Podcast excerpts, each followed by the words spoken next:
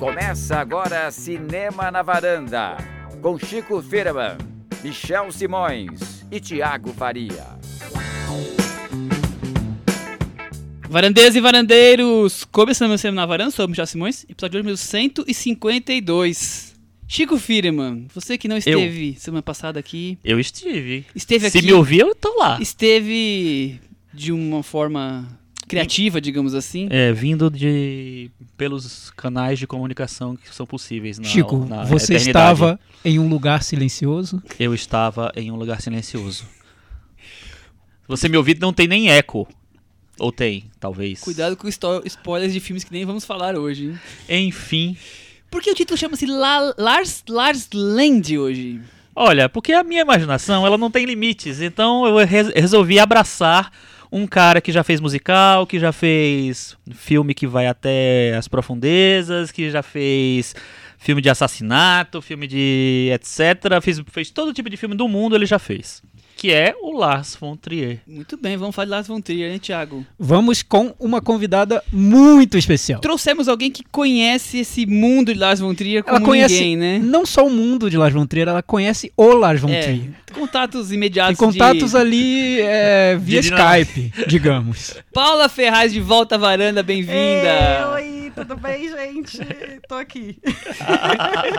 Mas eu não conheço o Lars von Trier. Ah. Paula, para. Vamos deixar a coisa mais. Vamos esquentar essa manchete, pelo amor de Deus. É, não é o que se comenta pelos, pelos meios cinematográficos aí, né? Não, a gente tem uns dois graus de separação, eu acho. Ah, Dois. Olha! Acho que é um grau, provavelmente. tá coladinha com o Lars von Trier. Ferraz que já veio aqui várias vezes. A última vez foi no episódio número 122, A Guerra Está Declarada. E agora é de volta aqui para falar de Lars von Trier. Ah, obrigada, adoro. Cris você também está aqui conosco? Sim. Muito bem. Hoje, Thiago, vamos falar de Lars von Trier. que mais?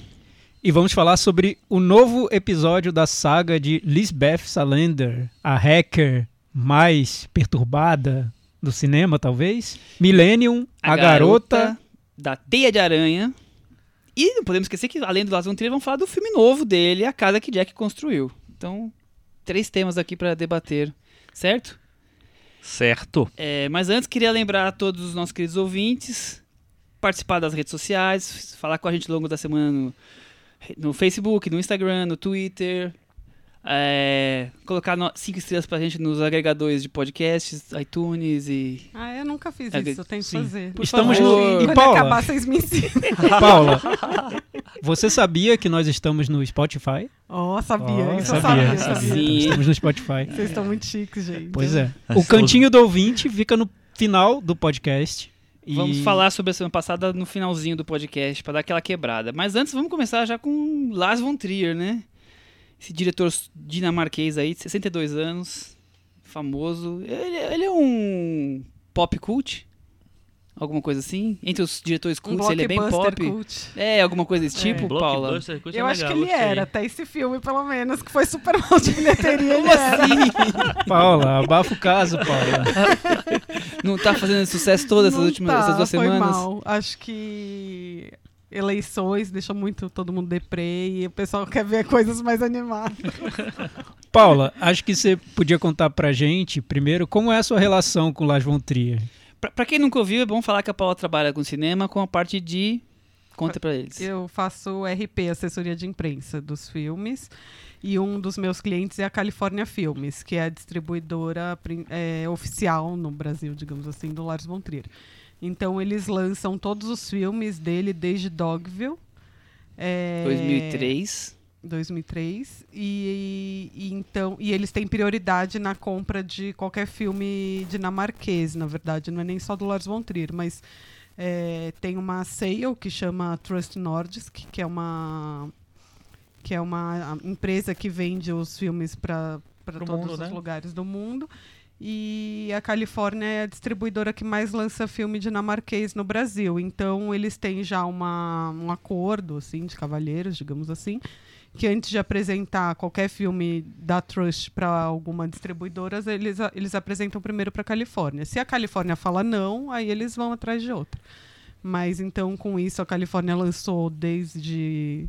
Desde Dança no Escuro, não, desde Dogville. Lançou também vários do Thomas Vinterberg, lançou agora um que chama Culpa, que é o filme da Dinamarca, Dinamarca pro Oscar. Acho que todos os da Dinamarca, da Dinamarca pro Oscar que foram lançados, acho que foram a Califórnia, Califórnia que que lançou. Transou. E por aí vai. Então, e eu trabalho para Califórnia há 10 anos, desde 2008. Então eu trabalho Desde Anticristo. desde Anticristo. Foi o primeiro filme que eu lancei. Então você dele. lançou Anticristo, Melancolia, Ninfomaníaca 1 e 2 e a casa que Jack construiu. Isso. E Paula, por trabalhar na, com a Califórnia, você tem alguns privilégios em relação ao Lars von Trier, por exemplo, ler roteiro com antecedência. Sim, eles mandam pra gente é, o roteiro dos filmes e uma apresentação que geralmente é escrita pelo Lars von Trier sobre o que ele está pretendendo fazer, sobre, sobre do que se trata o filme. E dependendo do filme, é, no Ninfomaníaca aconteceu muito isso, ele também apresentou pra gente um projeto de como lançar o filme, sabe? O que ele pretendia fazer porque era um filme que não ia para festivais a princípio, porque ele tinha sido banido de Cannes. Então ele quis usar umas estratégias que não eram as básicas dos outros filmes dele. Então ele apresentou pra gente toda uma estratégia de- do que ele queria fazer, do que se tratava o filme. É, ele sugeriu se lançasse a parte 1 e 2 separadas ou juntas, ou e tinha também uma versão estendida. Então teve muito, teve um estudo assim, teve muito aquela coisa dos pôsteres que fazem sucesso até hoje, né, do do pôster dos Infomaníaca, né? personagens, é. Aham. Que repetiu agora com esse, né? É, repetiu. E repetiu com o Dória, né? João Dória. Memes maravilhosos, Pode, pode, pode falar tudo. tudo. Mas. Mas deixa eu só entender uma coisa. Então, vocês recebem os roteiros dele. Antes de ser filmado. Se você de quiser, ser pode filmado. sugerir uma mudança no roteiro. Ah, duvido. Você acha não. que o Lars vai deixar É. alguma ah. Você não pode mandar um e-mail, Olha Lars, essa ali. parte aqui você Não, pegou eu muito acho pesado. que tem algumas coisas do tipo o Ninfomaníaca, ele ter sido cortado, ou ter tido a versão estendida e a versão mais curta, foi uma sugestão de distribuidores do mundo, assim, não, não partiu da Califórnia isso, mas é, a gente soube que outros distribuidores de outros territórios é, queriam que ele não fosse lançado do jeito Como um filme só. é, não só como um filme só, mas a versão estendida, porque ele tem uma versão, cada uma das partes, que até passou na Mostra de São Paulo há dois anos atrás, que é uma versão sem cortes, né? Então ele, ele fez essa versão mais light, digamos assim, que também nem é light, mas ele fez essa para agradar os distribuidores, né? Então eu acho que partiu daí, de, ler, de alguém ter lido o roteiro e falar, não, não vou lançar isso e tal, vamos fazer outra versão. Ô Paulo, você sabe de outros cineastas que fazem isso, que mandam roteiro e tal? Porque me parece que ele, então, ele quer ter um pleno domínio de, de, de toda a linha de, de produção, divulgação do filme dele, né? É, é meio comum, assim, a gente receber o roteiro de quem trabalha muito, de quem trabalha sempre, assim, se é um Próximo, diretor. né? Tem essa É. relação já. E muito filme é vendido no roteiro, né? Então a gente tem acesso ao roteiro dos filmes. É óbvio que nem sempre quer ler, entendeu? Tipo, falar, ah, não, esse diretor, tudo bem, vamos lançar. Vou comprar e É, pronto. Não preciso. E eu, e, e eu acho, não, e tem alguns diretores que não querem mostrar o roteiro, simples assim. Eles mostram só um projeto. E aí mandam o projeto do filme e aí o distribuidor decide. Mas o roteiro do Lars von Trier, ele é muito legal, porque ele vem cheio de foto, ele é bem explicadinho, sabe? Ele... E, e ele e é, e é um roteiro legal, gostoso de ler, porque tem uns que são meio truncados, assim, fica só com um monte de fala e tudo. Então, eu acho que é um roteiro mais. Eu acho que ele faz pra mostrar mesmo, assim, sabe? É interessante. É tipo os filmes dele, né? Ele faz pra aparecer, né?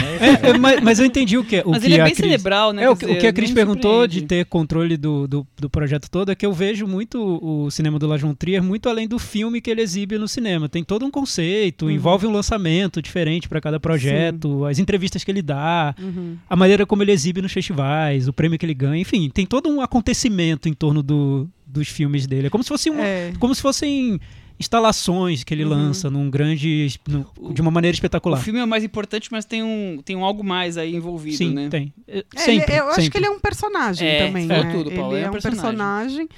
e ele veste esse personagem e vende, sabe? E E, e vem uma coisa mais ou menos que a gente já sabe o que pode esperar. Assim. Por exemplo, no Ninfomaníaca, ele avisou que ele não ia dar entrevista, que ele não ia fazer nada, sabe? Então a gente nem chegou a pedir, nem foi atrás.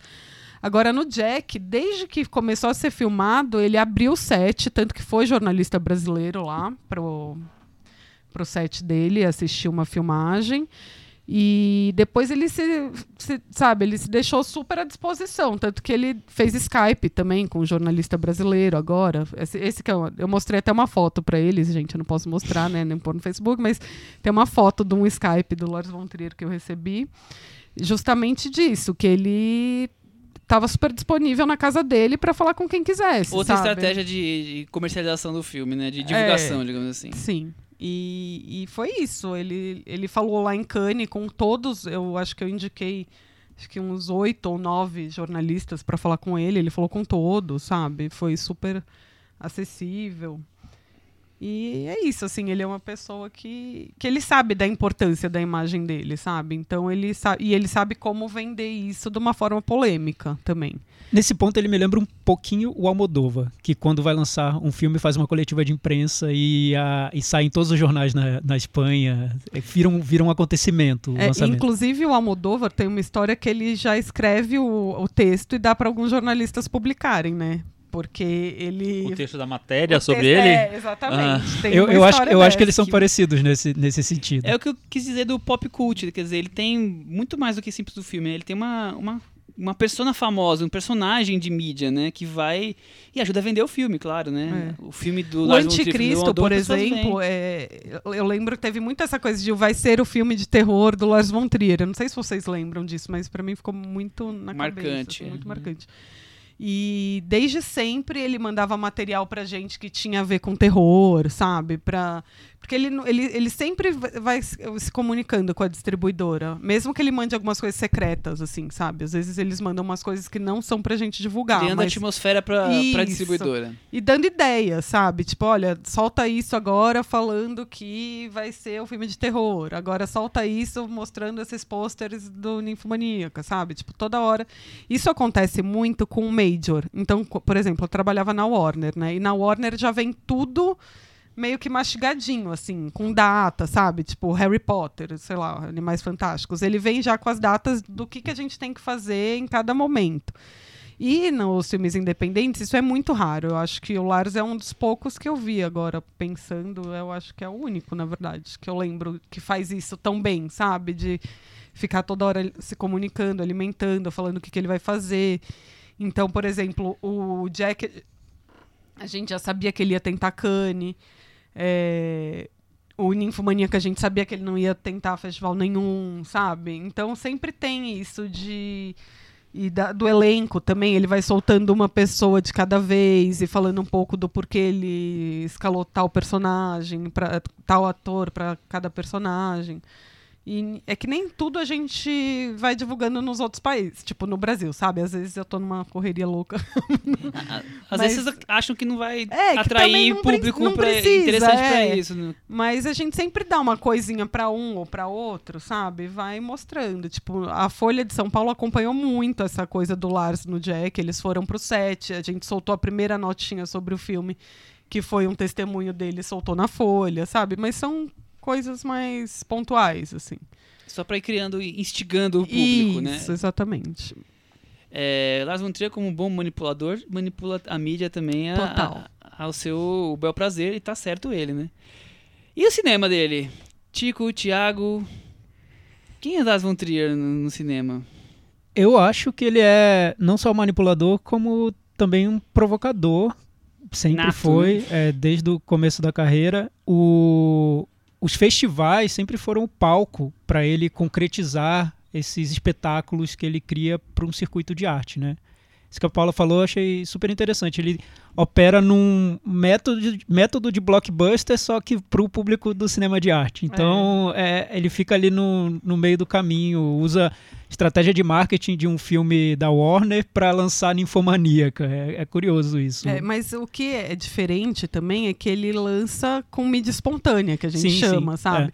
Não é igual Warner que gasta rios de É, um dinheiro, lançamento sabe? independente. Exatamente. Porque, porque o, o Lars von Trier, ele, era- ele é dono da produtora dele, Uhum. né? É, tudo, no- se você for pensar assim, no fim do processo, na ponta do processo, é quase caseiro o pro- A processo estratégia dele. toda passa por ele, com É, certeza. tudo passa por ele, né?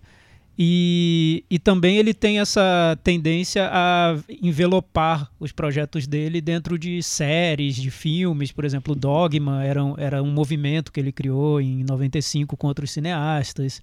Depois ele fez a, o que ele chama, queria fazer a trilogia da América. Ele fez o Dogville, Manderley, seria um terceiro filme, mas ele não, não, não chegou a fazer.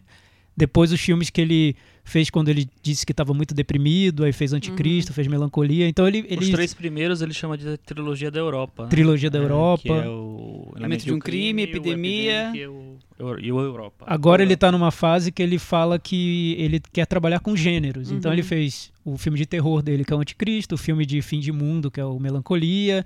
O Jack agora é o filme de serial killer. Então Teve ele o parte de um. musical, que Teve um musical, Dançando no escuro. Dançando no E a Escuro. comédia, que foi o Grande, Grande Chefe, Chefe. Então ele diz que parte de um gênero, mas é, encontra ali o ponto de contato entre esse gênero e o olhar dele. E daí sai um filme bem diferente do É. que do E que o se que eu espera. acho muito legal, é, eu, eu adoro, né, gente? Eu sou fã mesmo, assim. Não é que eu sou só trabalho, eu realmente gosto do- dos filmes dele. É, eu acho que ele tem uma temática principal. E aí, que eu acho, assim, eu interpreto como ele fala muito sobre o mal, sobre a maldade em vários níveis. E em todos os filmes dele, em algum ponto, ele toca nessa questão da maldade, ou da maldade humana, ou da maldade do homem, ou da mulher, ou da natureza, ou... mas sempre ele fala disso. E aí ele pega um, esse tema, que é um tema interessante, universal, que pode ser até religioso, se for pensar. E aí ele destrincha nos, nas várias, nos vários gêneros, sabe? Ou não, ou por exemplo no Dogville, que nem é exatamente um gênero, mas que também fala sobre a maldade, né? Então, assim, eu acho que em todos os filmes dele, ele acaba meio que tendo uma tese sobre isso, só que cada vez falando de um jeito diferente. E eu gosto muito disso, sabe? De procurar é, essa tese dele dentro dos filmes. Além disso, eu acho que ele sempre está olhando para o que está acontecendo na sociedade politicamente, Refletindo assim, sabe? Refletindo as coisas e, e falando sobre isso. Então, eu acho isso muito, muito rico, assim. Eu, eu gosto de, de acompanhar, sabe? E eu acho que o Jack é a tese dele sobre a maldade lá inteira, sabe? Tá toda lá de alguma forma. Tudo que ele fez um pouquinho em cada filme, no Jack ele chuta o pau da barraca e fala o mundo é mal, é todo mundo mal e esse cara é horrível e você Paula, vai ser também, Paula, sabe? você falou que você falou que você é fã dele e tudo mais. Você consegue entender ou já se perguntou por que tanta gente, principalmente cinéfilos, críticos, tanta gente não gosta do von Trier? Eu acho que é porque eles não entendem assim. Ótimo. Tá, é uma boa resposta. Provocativa como Lars von Trier essa resposta. Não, eu acho que não é um cinema fácil, assim, de se gostar mesmo, sabe? Eu acho que é, é um filme que você, é um cinema que você tem que estar disposto. E eu entendo não gostar também. Tipo, às vezes não. Pode, tem gente que acha ele picareta, por exemplo, sabe? Eu acho que também é meio pessoal. O Chico, por exemplo, tá aqui Ah. louco pra falar que ele. Tá, vamos lá. a bandeirinha É, picaretagem. Michel, É, Michel. Não, deixa eu ver o Chico. Picareta, É, o- maldade, O que eu sadismo, acho o que, que, tem aí? aconteceu com o Lars von Trier, eu acho o seguinte, eu acho que os primeiros filmes dele, todos têm, eh, me interessam de algum, em algum nível. É, tem filmes que eu gosto bastante, filmes que eu gosto menos, mas que me interessam. A partir de de- determinado momento, assim, pra mim, virou uma chave nele, assim, e ele eh, se refugiou tanto no personagem que ele criou, na persona pública que ele criou, do cara provocador, do cara do cria, grande criador tal, que pra mim ele virou isso, ele virou uma- um personagem e ele agora ele tem que ficar alimentando esse personagem na cabeça das pessoas.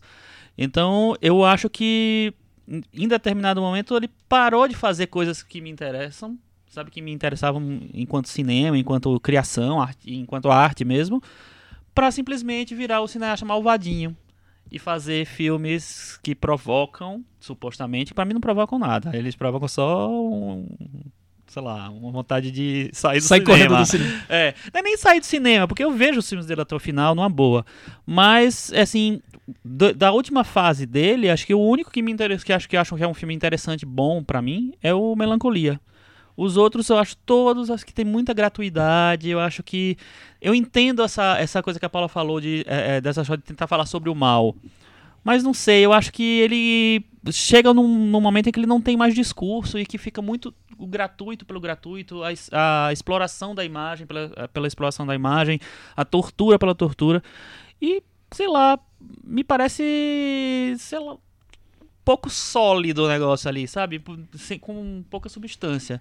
Eu não consigo me interessar pelo Jack. O Ninfomaníaca tem uma coisa ou outra que eu acho legal, mas no geral eu também acho muito exploratório. O Anticristo eu não gosto de jeito nenhum. Nossa, eu amo de É, Cristo, é eu sei. eu sei, o Melancolia eu já acho interessante. E o Dogville eu nunca revi, eu tenho vontade de rever e ao mesmo tempo não tenho vontade de rever pra s- descobrir o que é que eu acho dele. O Manderley, por exemplo, é um filme que pra mim não tem sentido fazer, porque pra mim é uma cópia pra mim do, do Dogville mal feita. Ah, mas tem uma inversão de papéis ali, É, né? tem, E tem a questão mas- dos negros. É né, porque o, o, me decepcionou porque eu via cada filme do, do Lars von Trier como uma tentativa de nos surpreender também como conceito e formalmente, Hum. na maneira como ele apresentaria aquelas ideias. E quando eu vi uma repetição simplesmente do Dogville com algumas mudanças na, na trama e no- na organização dos personagens, eu achei. Eu, eu me decepcionei. Eu tava esperando Ficou mais do.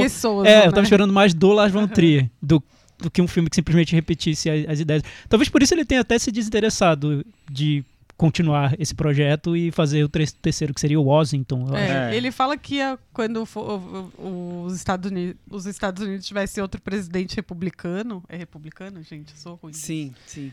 Aí ele ia fazer a o terceiro. Inclusive, ele chegou a vender. A Califórnia tem os direitos desse filme. Ah, é? Só que ele nunca fez, né? Mas a Califórnia Golpista. chegou a assinar Bom, ele tava esperando o republicano causando, É, que é o Trump, Então, né? Quem sabe? fazer. Trump tá né? lá faz? Mas Quantos acho que o já? Jack tem muito do, do Trump também. Ele, ele falou isso em entrevistas. Eu acho que ele tem do- dois momentos ali de, de ruptura um pouco na carreira dele, que é esse- essa fase da depressão, que ele depois fe- ele fez, em- fez Anticristo e Melancolia sobre, em torno desse momento da vida dele. E depois quando ele foi banido no, no Festival de Cannes com Melancolia, por fala- falar Não sobre... por conta do melancolia, É, mas por por- conta do que ele Declarações declarou. na coletiva de imprensa sobre nazismo, Hitler, Meio que ele falou que tinha, Hitler, é, ele né? falou que tinha, achava que era ju- tinha uma origem judaica, que era judeu, mas quando descobriu que não tinha, que era só alemão mesmo, ele começou até a se identificar com Hitler. Era uma Eu- brincadeira. É, eu acho que ele tem muito problema em falar em público. De verdade, assim. E eu acho que aí ele enfiou os pés pelas mãos, sabe? Eu acho que ele falou uma merda gigante é, sem pensar. E ele sabe que isso foi muito mal pra tudo, assim, pra carreira e tal. Só que ao mesmo tempo eu vejo no Jack uma, uma coisa dele tentar falar que ele é um gênio incompreendido, sabe? Aham. É, super. Então, é, eu não sei até que ponto ele se arrependeu de ter falado isso, ou Ele até que ponto ele vira. e- É, então, ou até que ponto ele vira e fala, não, vocês que não me entenderam. É, e não, olha aqui porque o que aconteceu gênio." é que ele pediu desculpa, depois ele falou que não era bem assim, depois ele disse que não entenderam muito bem. Aí É. no final ele falou que o, o- o mediador do debate da, da, da coletiva é que devia ter feito uma outra pergunta pra ele ter se explicado e não fez, e por isso ficou tudo mal A entendido. culpa é do mediador. Enfim, no, no fim das contas ele foi banido do Festival de Cannes, virou persona não grata. É, só que com o, o Jack ele voltou na fora da competição, exibiu o filme é, Ao concurso. O Ninfomaníaca que foi o filme ali do meio do caminho, que ele não pôde exibir no Passou Festival de Berlim, Cannes. né? Então aí eu acho que abre também uma outra fase na carreira dele, um pouco mais de auto, auto reflexão que eu acho que tem tanto no Ninfomaníaca como no É, mas eu acho que é isso. A carreira dele começa com- com os filmes que o Chico falou, da trilogia da Europa, né? Até que é o momento que ele começa junto com os outros cineastas o Dogma 95, com aquela coisa do é, filmes mais simples, câmera na mão, é, sei lá, quais outras ideias assim. Ele criou uma série de regras. né? Tinha uma, tinha uma medo de regras. sonora, não- a- o diretor não assina. Luz natural. Luz natural, natural, é, então é, é bom lembrar disso. Aí depois ele explodiu com, com ele, quando ele ganhou a Palma de Ouro, né? Com o... Dançando no Escuro. Eu sempre confundo Destino e Dançando no Escuro, falar. Ondas do, é, mas Ondas do Destino foi antes que. Foi Dançando antes e ganhou um É. prêmio né? super o prêmio especial em Cannes. Dançando que o- ele, ele se tornou ganhou o o diretor Prix. que ele é até hoje com relação a renome, digamos assim, né? Todo filme dele que ele lança já tem um público garantido, né? E aí depois, depois de Dogville, quando chega Mandalay, ele começa talvez em algumas pessoas, como o Chico levantou, eu também acho que ele começa a se repetir um pouco, mas claro, tentando coisas novas. Eu gosto mais das fases anteriores por conta disso. Acho que ele trazia mais coisas novas. Por exemplo, um filme como Europa, que é um filme todo diferente, com quase um noir, é, com, com detalhes de cinema mudo. Então, e, depois vem, faz um musical mais depressivo da história do cinema, talvez. Quer dizer, ele ia inovando e provocando. Ele continua provocando, claro, mas agora já de uma maneira um pouco mais sádica, né? É, mas sempre trazendo uma maldade, como a Paula falou, mas dessa, dessa forma. Aí eu já não tenho me agradado tanto. Eu concordo também com o Chico, Melancolia dos- da Última Leva, que é o, é o filme que eu gosto, os outros eu não, não gosto tanto. Mas eu acho curioso isso, né? Como ele consegue manipular para seu, pro seu próprio interesse na hora de vender os filmes e trazer o público para isso. E coloca também a manipulação nos próprios filmes, né? Os, os personagens são muito fortes, são, são caricatos, são irônicos, mas estão ali E sempre com ele manipula o espectador também. É, com muito. certeza. E eu acho isso muito louco, assim. É, quando eu vi o Jack a primeira vez, por exemplo, eu fiquei muito pensando naquela, na primeira cena, que é a primeira morte da da Uma Thurman, que Spoiler. que ele que ele ele você fica com você fica meu mata logo essa mulher sabe ela tá, Tá pedindo pra irritando. morrer sabe então ela põe isso muito com, com o espectador assim porque eu acho que isso vem muito dessa dessa tese dele ele quer provar que todo mundo é do mal inclusive o espectador entendeu e ele põe você pra, pra ir matar junto com aquele cara entendeu Eu vi isso na sessão do Jack, Paula. Do meu lado tinha um casal que passou o filme inteiro detonando o filme. Que absurdo, que coisa. E ficaram. Você notava que eles estavam muito envolvidos no filme, do início ao fim. Não era, ah, que tédio, vamos embora, porque esse filme tá um, tá um porre, né? Não aguento mais ver isso. Não, eles ficaram envolvidos até o fim. Terminou o filme, eles detonaram o filme, acabaram com tudo. Mas eu pensei, poxa, é interessante, o Lars von Trier conseguiu deixar por Ele é- duas horas e meia esse casal que odeia o Lars von Trier grudado na tela. Ele atrai, né? Ele consegue isso, né? Eu acho que ele é, ele é muito, assim, essa, essa parte técnica de envolver o público no que ele bem entender, com o ritmo que ele define. Não, os filmes variam em ritmo, não, não são todos iguais. É, é um talento que, pra mim, é admirável. Mas muita gente acha que ele usa esse talento pro mal. Tem sim. Que é uma manipulação que não leva a lugar nenhum, uma manipulação ah, narcisista e arrogante, e que Obrigado, tá vazia e não leva a lugar nenhum. Muita gente acha. Eu tenho pouquíssimos filmes dele que eu não tenho achado interessantes, no mínimo. Muitos me irritaram e outros me surpreenderam do jeito que eu saí do cinema querendo detestar, mas Thiago não é fã de consegui. Não, e às vezes dentro do próprio Ninfomaníaca é um filme, exemplo, eu gostei. vários- Você dentro de, em um filme você tem vários sentimentos, Sim, sabe? sim, sim. É, isso é muito...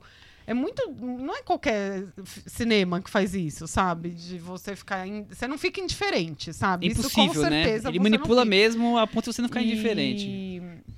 Por exemplo, o Jack, eu acho que foi, é que eu- tá mais fresco agora, que eu acabei de ver duas vezes, assim, mas tem algumas coisas que eu virava e falava assim, não, agora ele passou de todos os limites. Eu saí, inclusive, eu já sabia o que ia acontecer, porque eu já tinha visto, aí eu fui ver a segunda vez o filme e falei, não, não vou, não preciso ver isso de novo. E saí. Entendeu? Isso é porque gostou, viu? Só que, é, que só, só que. E aí tem outras coisas que eu acho tão, tão maravilhosas, sabe? Que ele fala de um jeito tão incrível, por exemplo, da aquela cena da.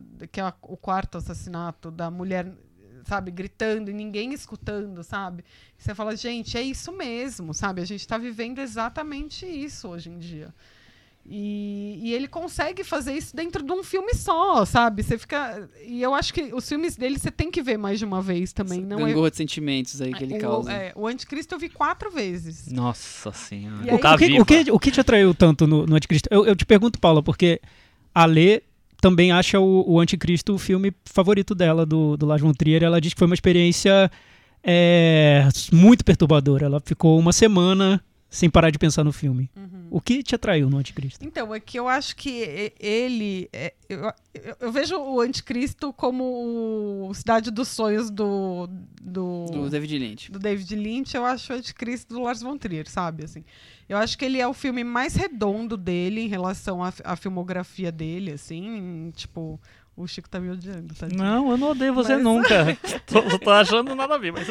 Mas o- eu acho que assim, é, é, uma, é a tese dele perfeita dentro da filmografia dele, com, com tudo que ele quer dizer sobre, sobre o, o jeito dele de ver o mundo.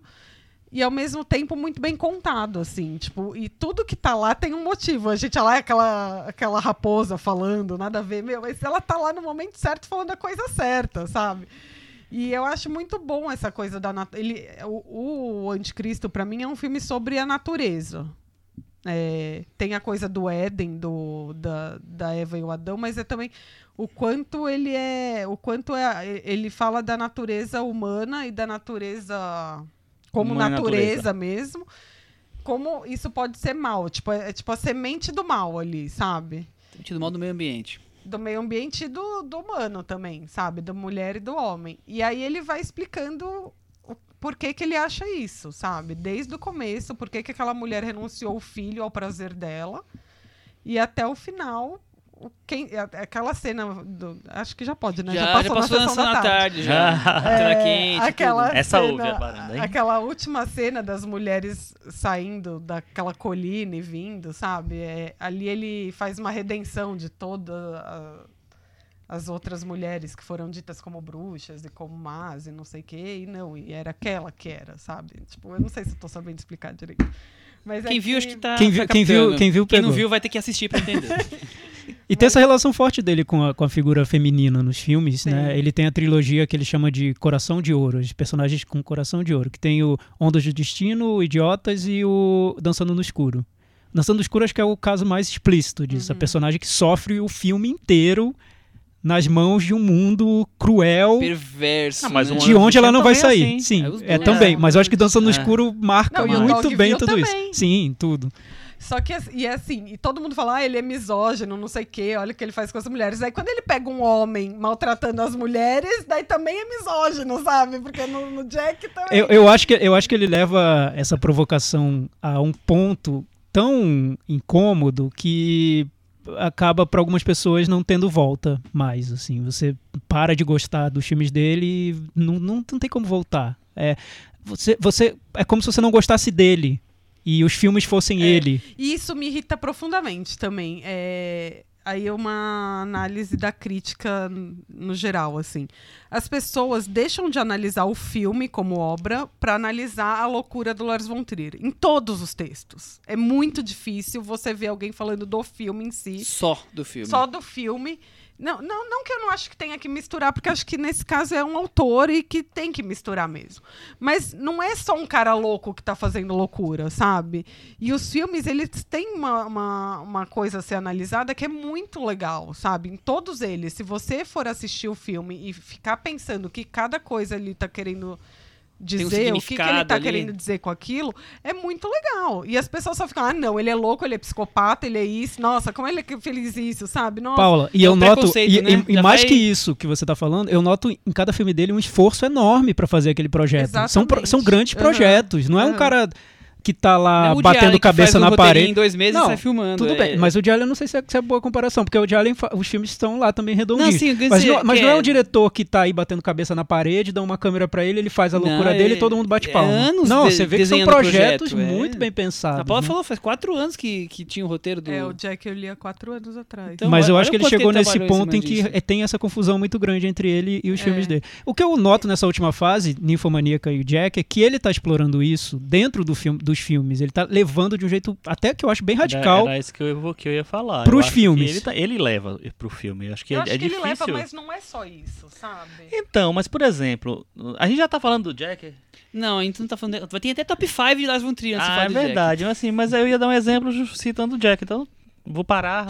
Não, exemplo, vou poder dar o Não, exemplo? mas acho que não tem como não. Pode Não, falar. Tá, fala, Chico. Não, Jack acho que tem- vale. A carreira do coisa- Lars tem Jack também. Nós estamos falando da carreira dele. E- Não, e, e- e dentro do, do, do, do Jack está a carreira do Lars. Literalmente. É outro está. ponto que nós vamos chegar lá. É, então assim, é, tudo isso que vocês falaram de, de- dele, de como ele é visto, de como ele incorpora essa visão que se faz dele no cinema, está literalmente no Jack. Ele literalmente é, Encaixou tem- tudo. expli- quer explicar por que, que o cinema dele é de determinada maneira, porque a, a- a ficção que ele cria é é- tem a crueldade como um dos, dos, é, das bases, é, citando os filmes dele, mostrando cenas dos filmes Mais dele. ou menos. É. Aí eu vou te falar por quê. Ah. Ele faz isso de falar do cinema dele, citar, se citar, mas ele tem um contraponto, que é o Virgil, o Virgílio. né? Virgílio. Aham. Sim. E isso que eu acho mais Toda interessante no filme. hora confrontando ele no filme, entendeu? Então ele não tá lá falando sozinho.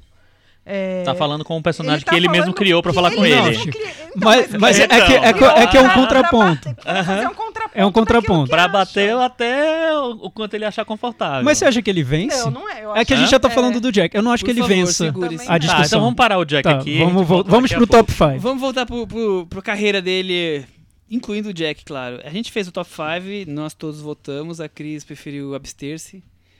Né, Cris? Porque a Cris viu poucos filmes do Lars von Trier. Não, porque a Cris não gosta. Ela pode dizer se eu não gosto do Lars von Trier. A dúvida. A dúvida, muito bem. Então, com isso, fizemos o nosso top 5. É, começando, sempre tem uma menção honrosa, algum filme que foi citado, mas acabou não entrando no top 5. Ficou As Cinco Obstruções. Tiago, o que, que se trata de As Cinco Obstruções? É um documentário é um que ele filme que eu fez. e você votamos com mais afinco, então podemos falar. É, é um documentário na época do Dogville. Eu até vi no mesmo festival do Rio que exibiu o Dogville. Ele passou junto. É do mesmo ano. É, com um diretor que ele admira muito. Me Mais- fugiu agora mais o nome. É tradicional, né? Lenz. Lenz. É. é, e que é mais tradicional lá, do, lá da Dinamarca. Ele convida esse diretor e Que dirigiu um filme chamado As Cinco Obstruções nos anos 60. É, e ele convida esse diretor e pede pra ele refazer esse filme clássico dele, esse filme muito influente dele, mas refazer com várias limitações que o próprio com Lars von Trier obstáculos, dá. né? Ele É, vai com obstáculos. colocando É obstáculos na filmagem. É isso, basicamente. Tira tal coisa, É. agora faz tal. Enfia uma coisa no, no- no roteiro, quer dizer, ele vai criando. ali. Agora você vai fazer como desenho animado. É, Aí ele tem que criar, coisas. inventar uma maneira de fazer o filme dele como animação. Então eu é acho, isso, ele eu dá acho cinco super criativo esse É filme. Johan Lett. É Muito isso. bem.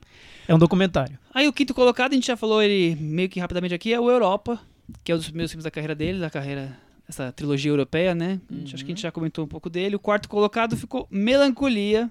Chico quer falar um pouquinho de Melancolia? Esse filme de fim de mundo. É o filme de fim de mundo dele. Eu acho que é o filme que tem, sei lá, que ele tá. que, a- a- Pra mim, o, o discurso dele tem mais substância ali, a discussão dele dentro daquela família, de como a, é, é, toda a metáfora do fim do mundo, pra, é, como o fim da, da família também, o fim do- das relações ali. Eu gosto muito do filme, eu acho a Kirsten Dunst maravilhosa, tem a Charlotte, Ham- Charlotte Rampling, tá maravilhosa também. Kiefer Sutherland, né? Não, é Charlotte Gainsbourg. Gainsbourg. Não, Charlotte Rampling faz a mãe da- da- das duas. Ah, é verdade. A Charlotte Gainsbourg eu acho ok. O terceiro colocado da nossa lista ficou Dançando no Escuro. Paula Ferraz. Vamos, vamos, vamos ouvir no o, o áudio da Bjork que ela mandou pra varanda, falando da experiência dela quando dormia dançando no escuro. Foi uma experiência tranquila de filmar Dançando no Escuro? Ah, não deu pra botar o áudio da Bjork. Falhou. Então, Dançando do Escuro foi um filme que eu não gostei quando eu vi da primeira vez e revi e gostei. Eu passei muito tempo pensando nele. Eu achei. E o motivo pelo qual eu não gostei, eu lembro muito bem. E depois eu coloquei isso E em xeque foi? na minha vida. Foi porque eu achei muito exagerado no melodrama. E eu acho que foi muito longe demais no melodrama. E depois eu parei pra pensar e, e refleti. Ele poxa, isso. ele queria isso, né? Na verdade, a limitação estava dentro da minha cabeça e não no filme. Ele tá exagerando de propósito. ele Exato, era um muitas projeto vezes, dele. é. Então depois eu revi com o esse propósito na minha Com o cabeça, lado. com as trilhas, com a trilha já decorada, porque eu adoro aquele Nossa, é disco, eu maravilhoso. tenho, maravilhoso. E eu acho um grande filme, muito bom mesmo. Até o final que eu achei, quando eu vi da primeira vez, eu achei tão é, é tão didático até. Depois eu entendi e, e para mim o cinema, a base do cinema dele tá, tá nesse filme. Comigo aconteceu um negócio engraçado nesse filme, porque eu morava em Salvador na época que o filme foi lançado. É, o filme veio pra Mostra de São Paulo. Eu vinha todo ano pra Mostra nessa época também, né? Quer dizer, todas as épocas. É, só que nesse ano eu tinha acabado de arrumar emprego, então eu não conseguia tirar férias. Então eu só consegui vir um final de semana, não consegui ver o, o Dançando no Escuro nem o Elefante, que era outro filme grande da época que eu queria ver. É, voltei pra Salvador. Aí o filme foi. é, demorou, estreou no Brasil e demorou pra entrar em Salvador. Aí eu fiquei esperando, esperando, esperando. Nesse meio do caminho, o que acontece? Eu saio lá do emprego e venho pra São Paulo. Aí o filme já tava saindo de cartaz aqui em São Paulo. Aí eu putz, Conseguiu ver. fui ver no Espaço Unibanco lá, finado, né, atual Espaço Itaú. E eu gostei muito, gostei muito do filme. Me tomou completamente. Eu tava nessa época super fã da Bjork também, então pra mim foi deleite puro, assim, Exato. deleite. E eu lembro dela ter dito que jamais trabalharia com ele de novo, que foi um inferno fazer o filme, que ele não era só o ele, demônio. né? Não só ela falou já. É, isso. Não, várias só atrizes. ela, verdade, é. Acho que só a Charlotte Gainsbourg que é maluca. E a uma turma É. gostou também. Uma- É, tá aí de verdade, novo, né? Aí de novo, né? O segundo colocado foi Dogville, filme com a Nicole Kidman, filme é diferente também, né? Essa questão do tablado, não tem paredes, e você tá vendo a maldade ocorrendo numa casa e na outra casa pessoas lavando a louça, simplesmente, como nada estivesse acontecendo. É o meu filme favorito, eu acho incrível. Foi um dos filmes que eu mais esperei na vida, assim, entre quando eu li a primeira crítica e, e consegui finalmente assistir. Foi um filme muito marcante.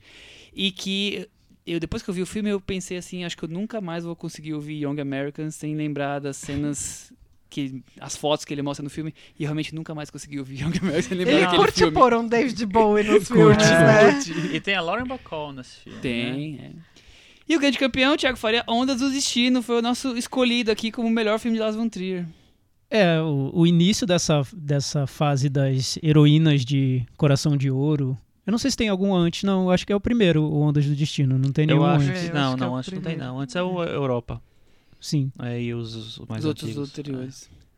É, não, não é o, o que, o que o Lars von Trier mais típico. Eu acho que o típico se constrói com Dançando no Escuro. O que viria depois, acho que tá construindo ali.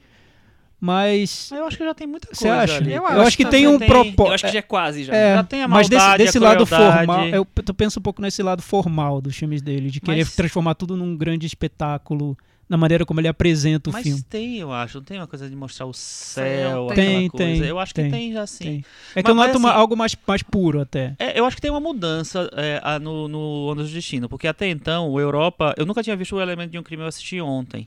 É, e ele tem. Visualmente é muito parecido a proposta com, com o Europa, né? É um filme todo filmado no, em, numa luz lá que deixa tudo muito amarelo.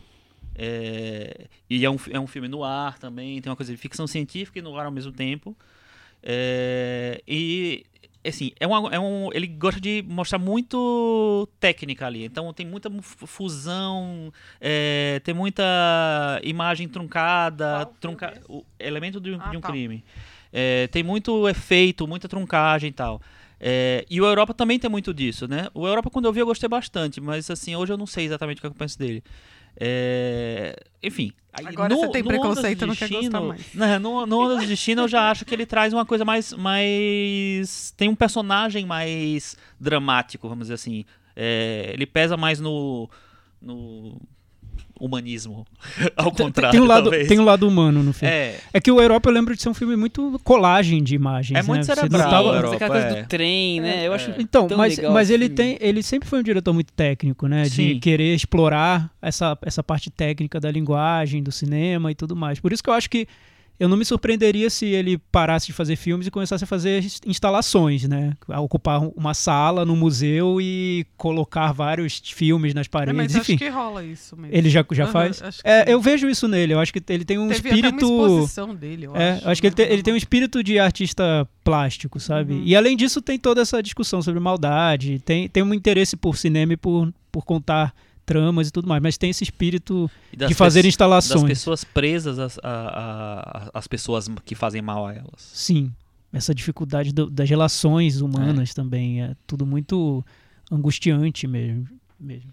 Vamos então partir pra casa que Jack Vamos construiu. pro Jack. Por mais que a gente já falou metade do filme praticamente, já, mas vamos lá. O filme passou em Cannes, como a gente já comentou. Sinopse: O serial killer Jack Matt Dillon, conta ao sábio Virgílio Bruno Gans. os 12 anos em que se tornou serial killer em sua jornada até o inferno.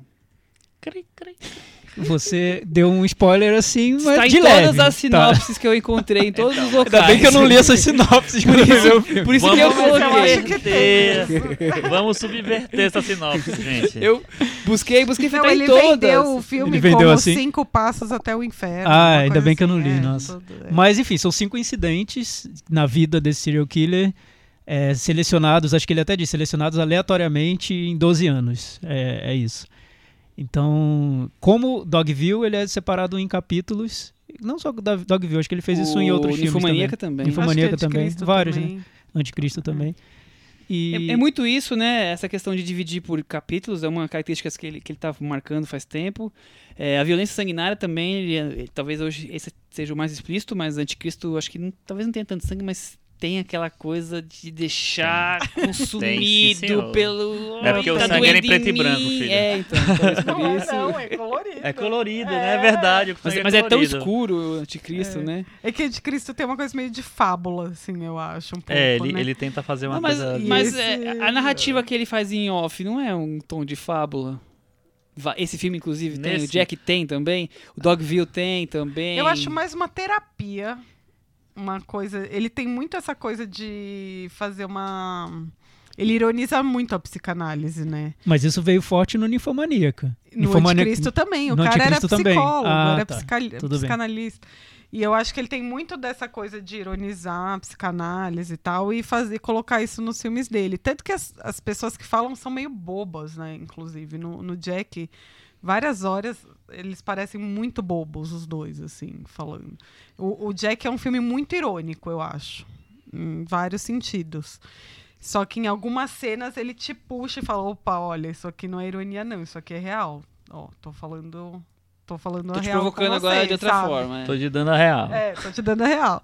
Então, ele, ele tenta fazer essa ironia do começo. Muita gente ria nas, nas, na sua, foi? Foi, muita gente foi. rindo. Muita na, gente riu. na, na cabine de imprensa, as pessoas deram muita risada. E aí, é, ele, ele É um brinca humor muito- sádico, é, né? Muito. Principalmente, no- como você falou com a uma turma no comecinho, é muito sádico, mas é óbvio que vai acontecer e, e você tá rindo ainda, né? Então, você falou, é, você falou aquela história de que as pessoas acusam ele de misógino. Você não acha que a construção da personagem da Uma Turma não é um, um jeito misógino de apresentar o personagem? É, mas quem tá contando é o, o assassino, né? Diz- quer dizer que é a então, visão mas dele. Se a, se a visão dele, a visão eu dele não se. sei se eu acho também, assim, tipo, não, Ah. eu como mulher não, não fico... Mas eu não posso falar por todas, sabe? Mas Aham. É porque acho que eu tem, não, eu tem, não tem leituras no- do filme que podem ser muito diferentes. E acho que ele tá aberto a isso, o Lars von Trier. Ele, ele entrega um filme com possibilidades de, de, de entrada ali no, no que ele quer apresentar, né? Porque nesse eu vejo pelo menos duas leituras que são as mais explícitas no filme. A primeira que é um filme sobre um serial killer contando eventos da vida do serial killer. Uhum. Então ele mata pessoas durante o filme. E é isso, e acabou.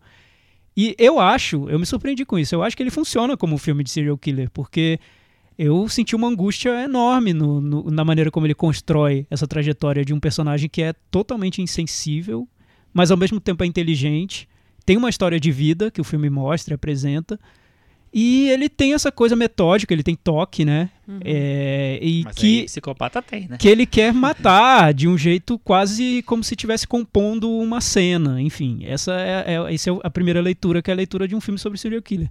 E a outra leitura, que é sobre um filme que é uma autobiografia do Lars von Trier, e o Lars von Trier está se espelhando no, no serial killer, é, para mim é muito mais complexo, muito mais difícil, porque é um filme que está se contradizendo o tempo todo. E aí você inverte tudo que você viu nessa primeira leitura, porque na verdade o diretor está se colocando no papel de um serial killer, né? Ele, ele não, nada do que ele fala é confiável. Ele é, ele é o narrador menos confiável, menos é, é, é o que a gente a gente não, não consegue ter, pelo menos eu não consegui ter empatia pelo narrador. Eu não consigo virar e falar, olha, o, o Lars von Trier está fazendo um filme misógino. Não. Ele, o Lars von Trier está fazendo um filme misógino porque ele está criticando a maneira como ele filmou outra coisa, ou a maneira como ele se relacionou com algumas atrizes, ou a maneira como ele é na vida. É um filme de autocrítica intenso do início ao fim, sem parar. Então, e- eu não acho eu autocrítica. essa- Eu acho que ele sugere que vai fazer uma autocrítica, sugere fazer uma meia-culpa, e na verdade, assim, ah, mas na verdade tudo bem, né? Eu tava. no- Assim, Mas não você acha que tudo bem? nenhuma, eu, não acho. Chico. Eu não Eu consigo acho. ver o tudo Eu bem. posso dar um mega spoiler, gente. Você não viu, pula aí uns 10 Segundos. Eu acho que se o Jack sobrevivesse, sim. Mas Eu ele também, mata eu também o acho. Tipo, E- e eu mata de um jeito- isso muito otimista até da, da- na cabeça dele. Otimista? Otimista, porque Ah. ele mata o maldoso lá. O maldoso se afunda na. Se ele conseguisse passar pro outro lado e chegar no mundo real, aí sim ele ia ser um. Acho que esse filme é até bem positivo, assim, sabe? Em Falar, olha, o cara morreu, entendeu? Ele Eu não vejo ferrou. assim. Eu vejo, eu vejo como E eu ele acho simplesmente. Que essa cena, quando eu vi a primeira cena, eu falei assim: olha que filho da mãe, ele tá querendo que a gente mate a mulher junto com ele, sabe? Aham. E que foi muito. O Dogville tem muito isso, porque ele constrói um mal total que no final, quando ela chega lá e mata aquelas pessoas, você fala, é, mereceram, uhul! Mata Uhum. mesmo todo mundo, sabe? E ele faz isso brincando com o espectador toda hora. Ele quer pegar na mão do espectador e falar, olha como você é imbecil, sabe? Eu acho que ele trata assim. as Mas, mas será que ele já não fez outras vezes e você já tá acostumado e preparado que já não é mais talvez tão sei, chocante? Eu pra, não- pra mim não eu foi não. nada chocante, por exemplo. Nossa, Como- pra mim foi muito. Como você acabou de falar de Dogville É, e então. eu vi isso em outras vezes, Dogville é a mais clara referência, eu já falei, não, tudo bem, eu já entendi onde ele, onde ele quer chegar com isso. É, agora, por exemplo, o que me incomoda um pouco é essa ideia de transformar personagens em tão caricatos que são características básicas, perfeitas pro que ele tá querendo dizer.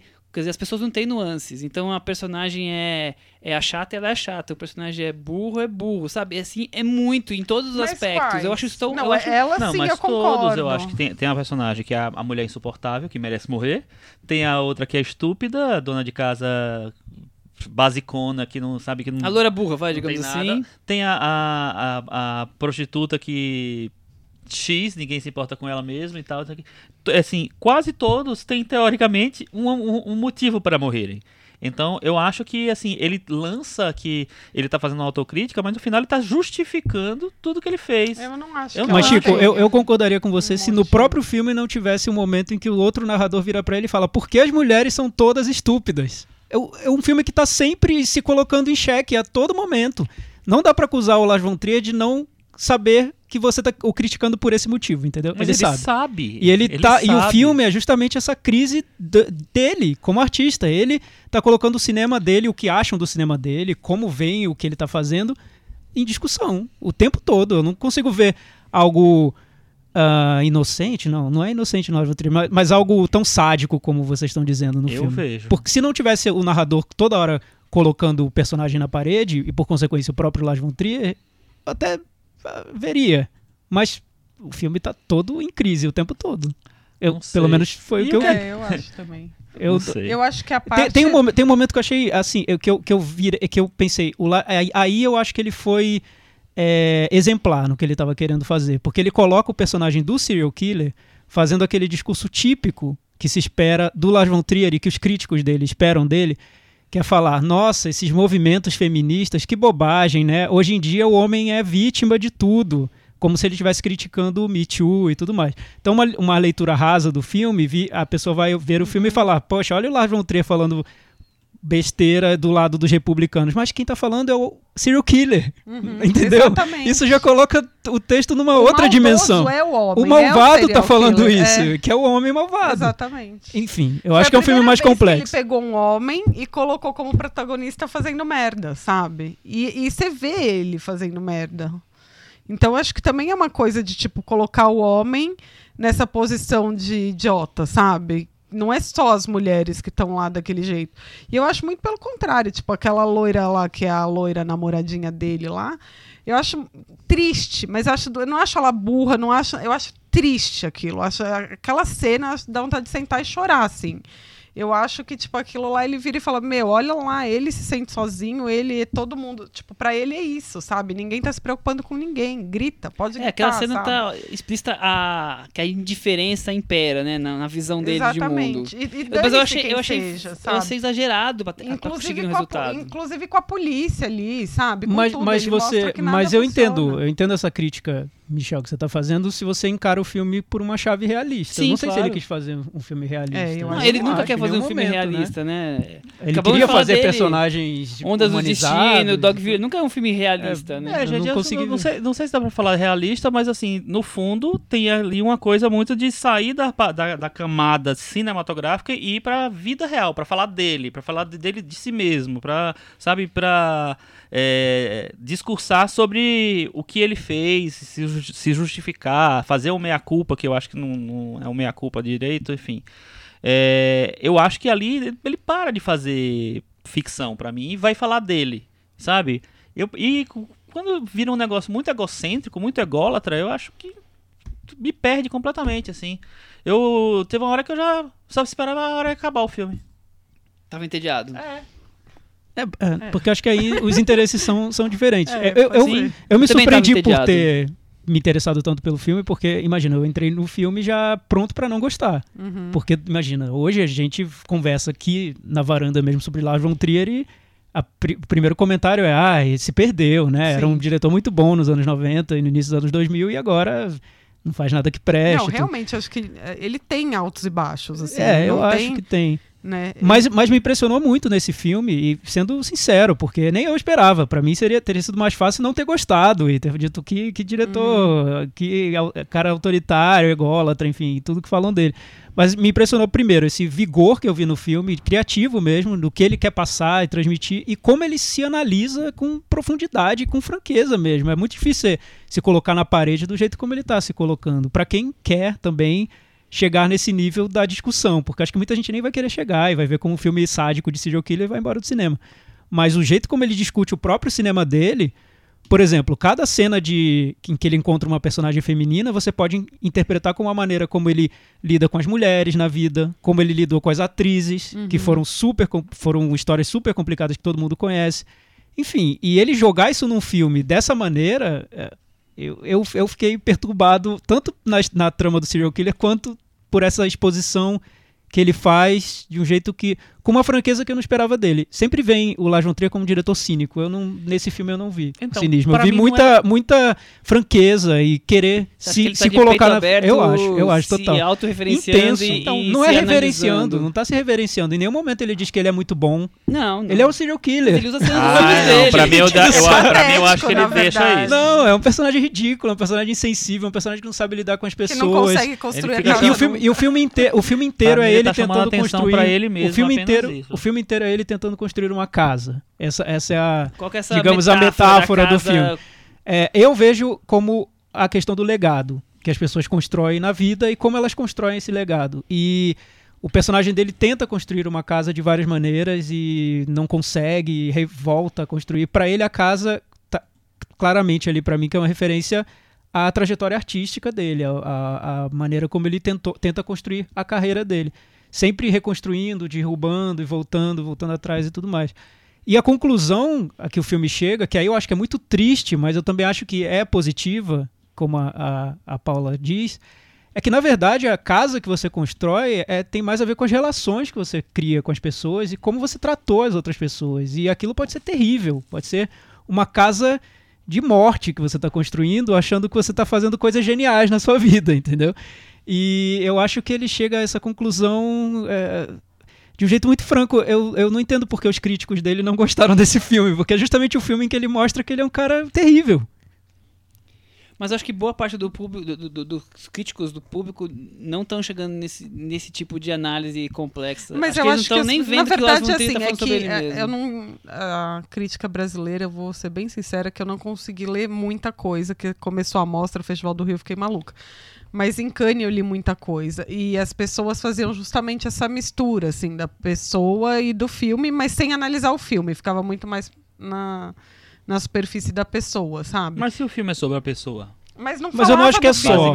Mas eu não acho que é só Não, a isso. Eu acho que também é. que as, as críticas estão falando do, da pessoa. Dele- dele dando e- e nem, de- entrevista, nem dele relacionar a falando, pessoa com o sabe? filme. Falar só Exatamente. da pessoa e transformar o filme Ué, numa crítica gente, mas quando a gente fala de cinema mais autoral, digamos, a gente tá- não tá falando da pessoa? Claro que sim. É Sim. sempre muito pessoal, Mas, né? Mas- é da mas pessoa. peraí, vamos- a vamos crítica fala da pessoa fora do filme. Entendi. Não, eu entendo o que você quer entendeu? falar, Não- Paulo.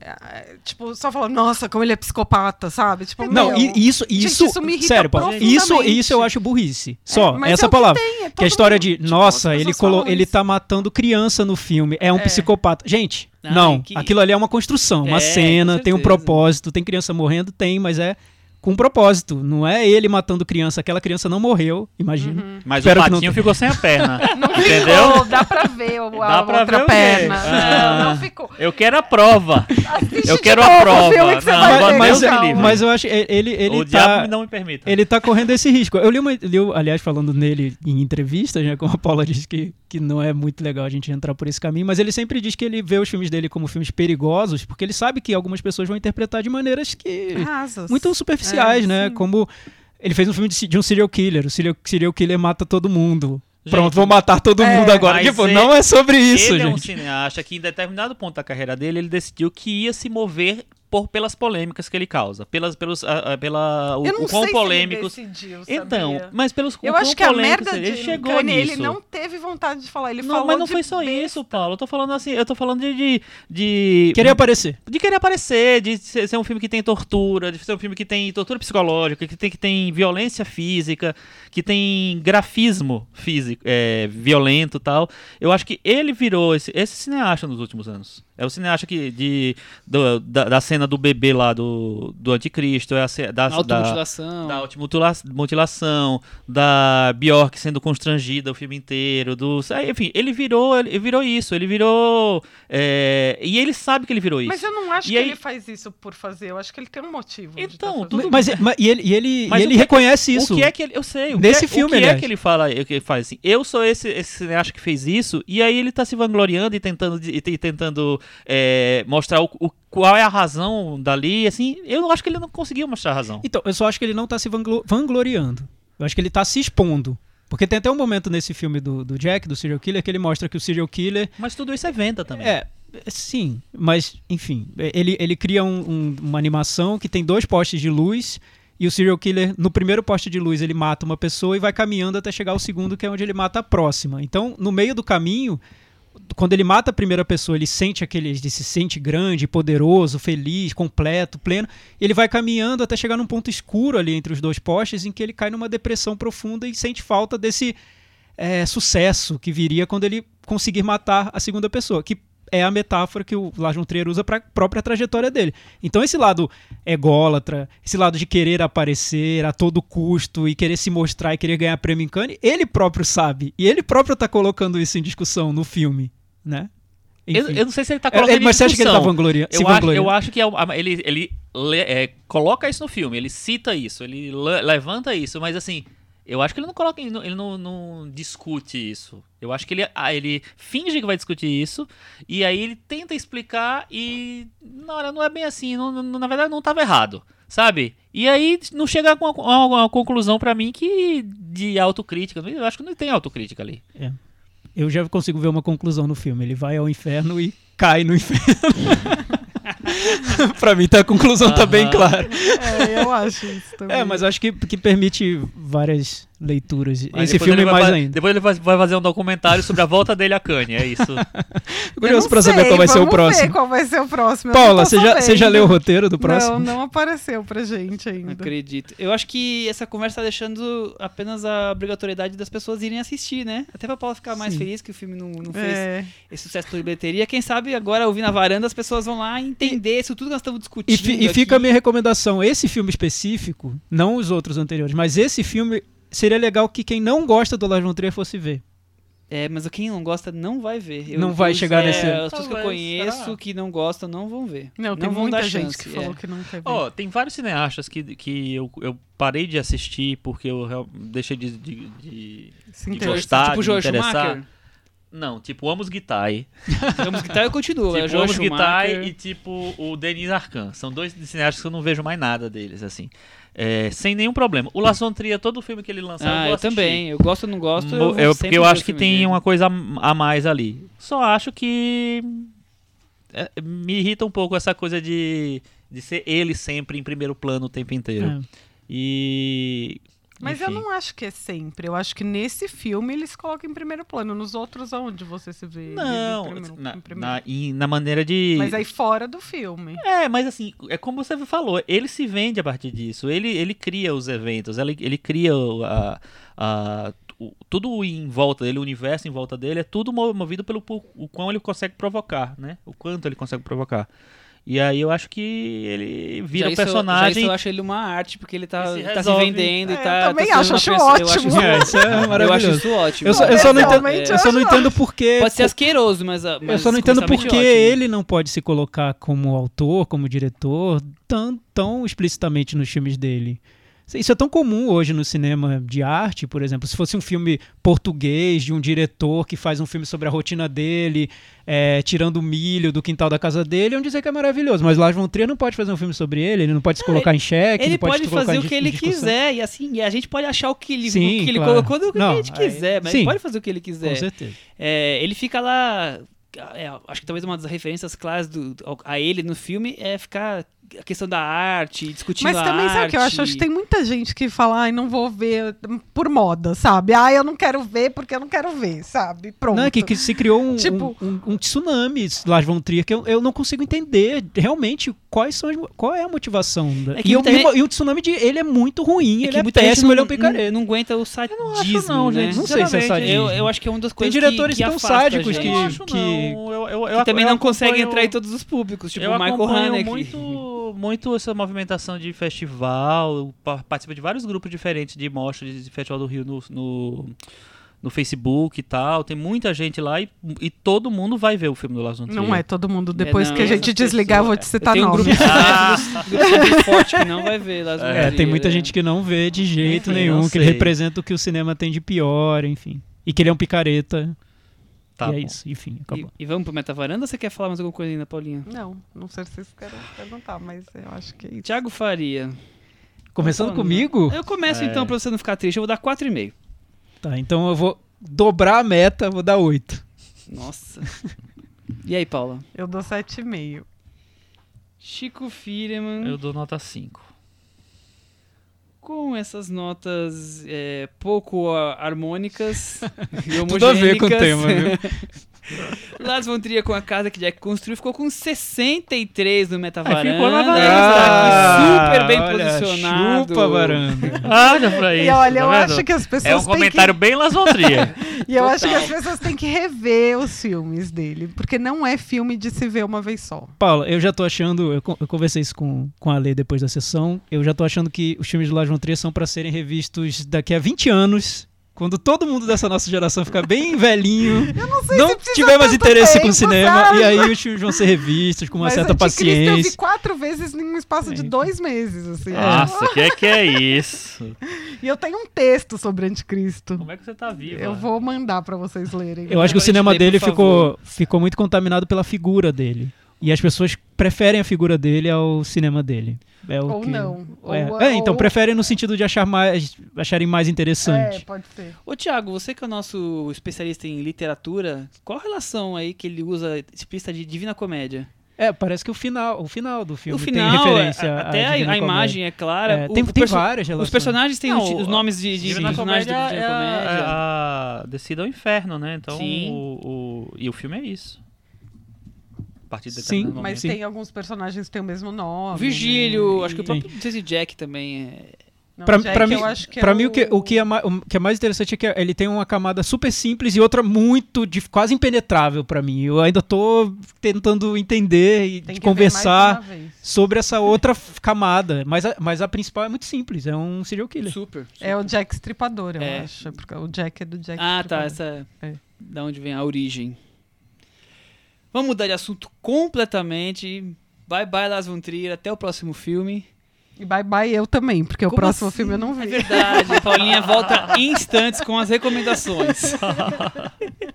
Sai Paulinha, entra, Entra Cris. Cris. Cris, que é nossa especialista em Millennium e vai poder falar sobre A Garota na Teia de Aranha. Só um segundinho, Cris, eu já vou falar a sinopse e o nome do diretor, que assim a gente já entra na história de uma vez.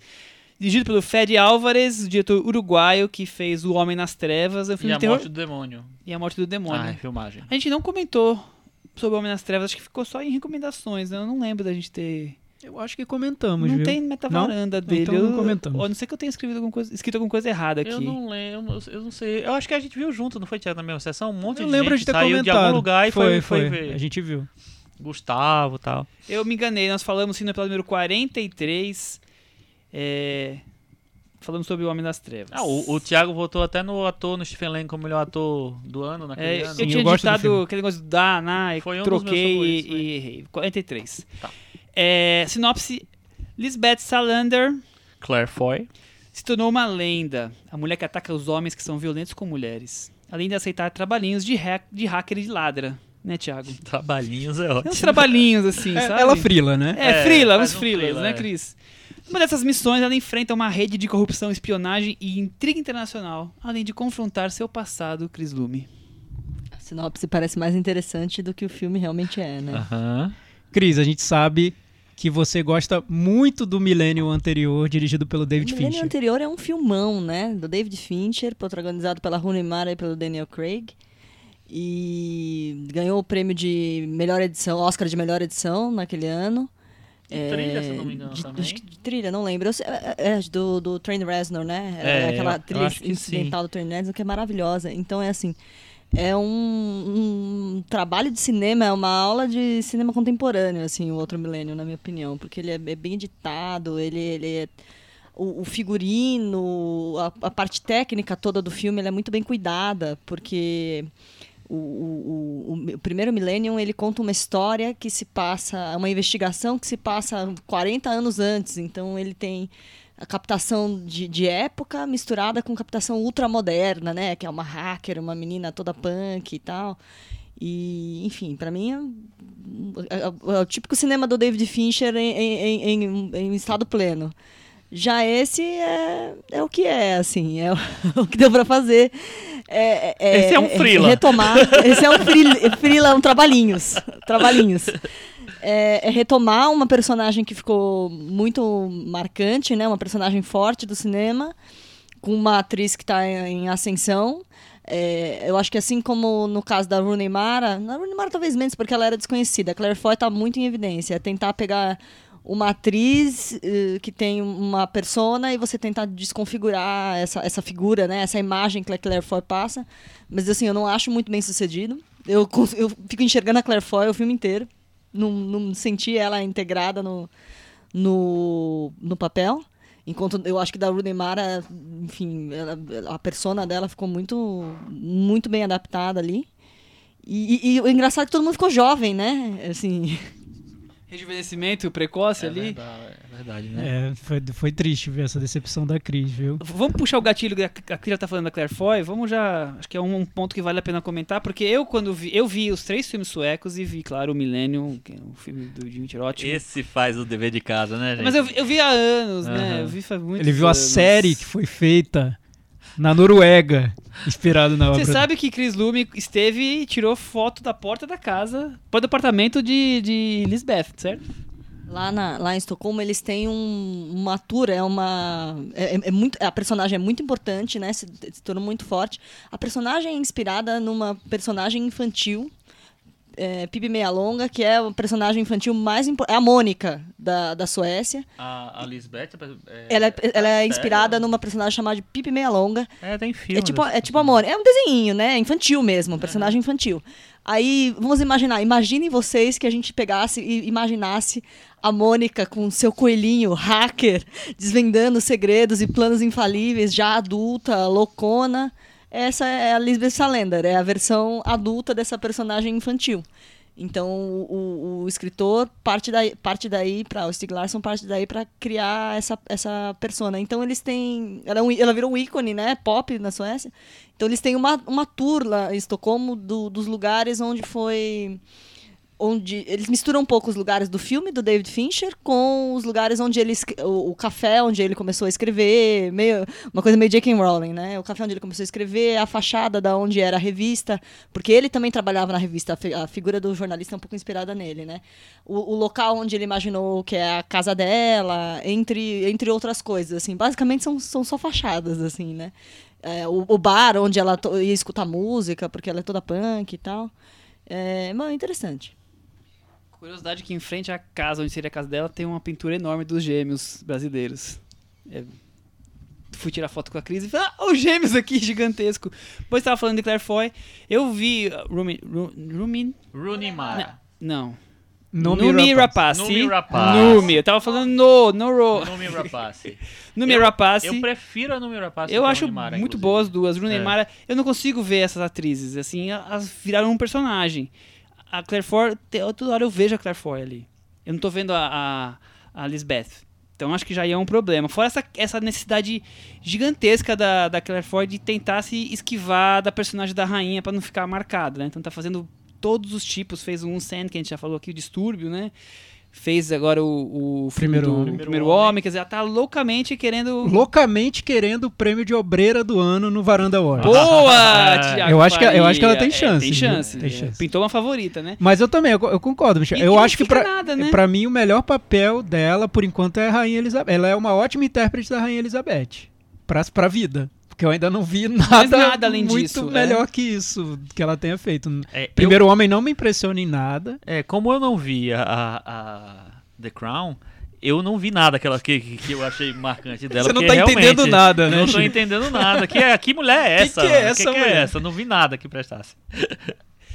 E, e aí, o Chico Firma é um 007 com uma personagem feminina e cadê a hora do, do livro, do filme? Eu acho que ele não, ele não consegue é, pegar a atmosfera né, do, do, do livro, que eu acho que, o, que no, no filme do, do David Fincher tem. Do livro não, do, do, do personagem tal. Nem, não li o livro, não, tenho, não sei como, como é a Thiago atmosfera. Leiro vai contar pra gente. Mas eu acho, por exemplo, eu vi o primeiro filme sueco e eu vi a- é, o, filme americano do David Fincher. E eu acho que esses dois eles têm muito em, em, é, em comum. E apesar de, eu acho, de serem filmes diferentes, eu acho, é, eles têm muito em comum e eles têm essa coisa da personagem. Da, a personagem realmente tem uma aura que não existe nesse filme. Parece que ela é um. é, sei lá, era um boneco assim que alguém inflou, botou qualquer coisa lá pra preencher. Mas Parece não- uma agente não secreta pra todos os Exatamente, lados, né? assim. É que, ela é, acho- muito, é que ela é muito original. Na versão original, ela é muito perturbada mesmo. Ela É. tem, e, e transmite isso, né? É. É uma personagem que parece capaz de fazer qualquer coisa. E realmente, É. na trama, na série, ela faz coisas horríveis. Ela não é Aham. uma heroína de ação. Não.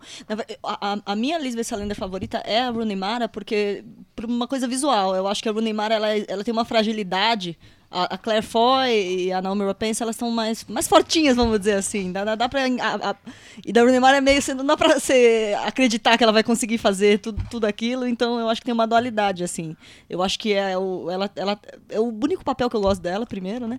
Que é- e eu acho que ela traz essa, essa, essa fragilidade e essa coisa do, do psicológico eu acho bem bacana. Não ganhou trilha sonora. A trilha sonora é É, maravilhosa. vendo, É, do Trent Reznor e do, do Atticus Ross. Ao Globo de Ouro só. Isso, concorreu ao Globo de Ouro, mas o, o que eu gosto é que o David Fincher fez, o, fez uma coisa meio 007 na abertura. Ele colocou aquela Immigration Song do Led Zeppelin, cantada pela vocalista do Yes, e fez um clipe totalmente em computação gráfica, assim, es- estilo 007, né? Não foi só Daniel Craig que ele usou. E- Ah. Então, é, é super bonita a abertura do, do Milênio. Aí nesse, até, até esses pequenos detalhes, você vai achando tudo muito fraco, né? Você fala, nossa, que trilha ruim, nossa, que efeito, efeito ruim, que corte ruim, que atuação ruim. Você vai ficando... É.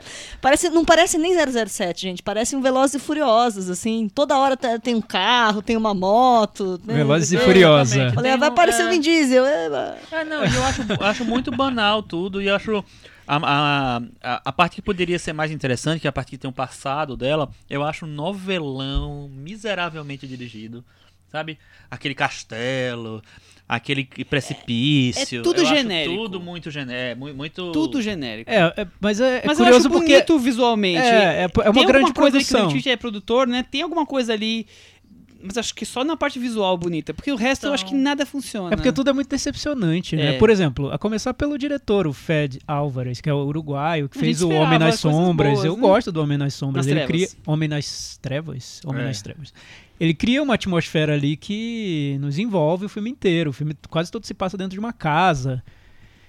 Enfim, é... e ele fez agora um filme muito burocrático. Parece que foi dirigido por qualquer diretor de seriado, Pegou a né? cartilha Não tem... do- da direção e- é, e é seguiu a chocante risca, né? mesmo. A trilha sonora é aquela trilha mais banal de todas. e como a personagem da Lisbeth Salander se transforma, ela se humaniza, eu acho, demais. Porque a, a ideia da Lisbeth Salander no- na trilogia original é que a gente duvidasse sempre dela. A gente nunca sabe se ela realmente é uma Do bem ou heroína. do mal. É. Ela, ela ajuda o, o jornalista, que é o jornalista da revista Millennial, Michael só que ela, Bloom- é, só que ela só ajuda por um determinado motivo, num determinado momento. Tem, tem, um, tem um ponto da trilogia em que até se duvida, se discute se ela cometeu ou não um crime, enfim, tem, tem esse lado perigoso dela. E a Claire Foy, ela faz uma personagem que é humana demais, ela chora, ela sofre. Então, não, não dá pra comprar a Lisbeth Salander naquele Não, Pra personagem. mim tem um, um detalhe de outro personagem que eu falei assim, ele não sacou o que é o espírito da, da saga, essa coisa da, da incorreção, de não ter gente, gente certinha, gente errada. Tem uma personagem que é secundária, que é a dona da revista, que é a Erika Berger. No primeiro filme, ela é interpretada pela Robin Wright. E nesse filme ela é interpretada pela Vicky Krieps, que é a mocinha do Trama Fantasma. E ela é uma mocinha mesmo, bonitinha, meiguinha. Ela tem um caso com o Michael, Blum, eh, Michael Blomqvist. E aí ela fala, ah, então a gente pode sair. Ela fala, ai, não, eu tenho que jantar com meu marido. Aí eu falo assim, a pessoa que tá assistindo o filme tá fazendo uma figura dela, dessa, dessa adúltera sensível e apaixonada. E no livro, e a personagem da, Claire- da, da Robin Wright é completamente diferente. Ela é uma Claire Underwood da vida, né? Sim. Ela é, uma- ela é editora da revista, é uma personagem super forte. Ela é casada com um cara que é meio artista, meio louco. Ele sabe que, eles têm, que ela tem um relacionamento conjugal e ele aprova.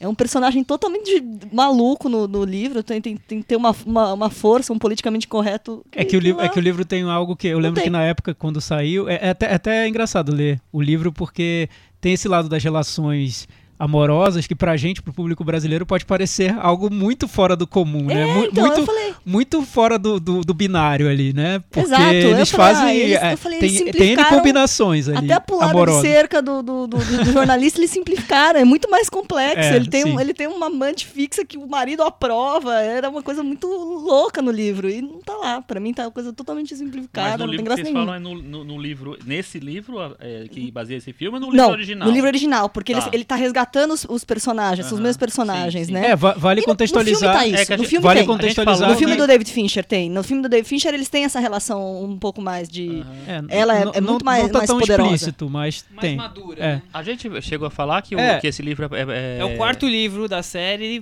primeiro depois que o ator, o ator não, o, O autor, fale- já tinha falecido. Ou É, ele seja, escreveu os três primeiros livros e, E- esse e- quarto é por outra A- pessoa. e a- essa saga, sei lá, Hollywood pulou o segundo e o terceiro. Dizer, É tipo o filme do Orson Welles?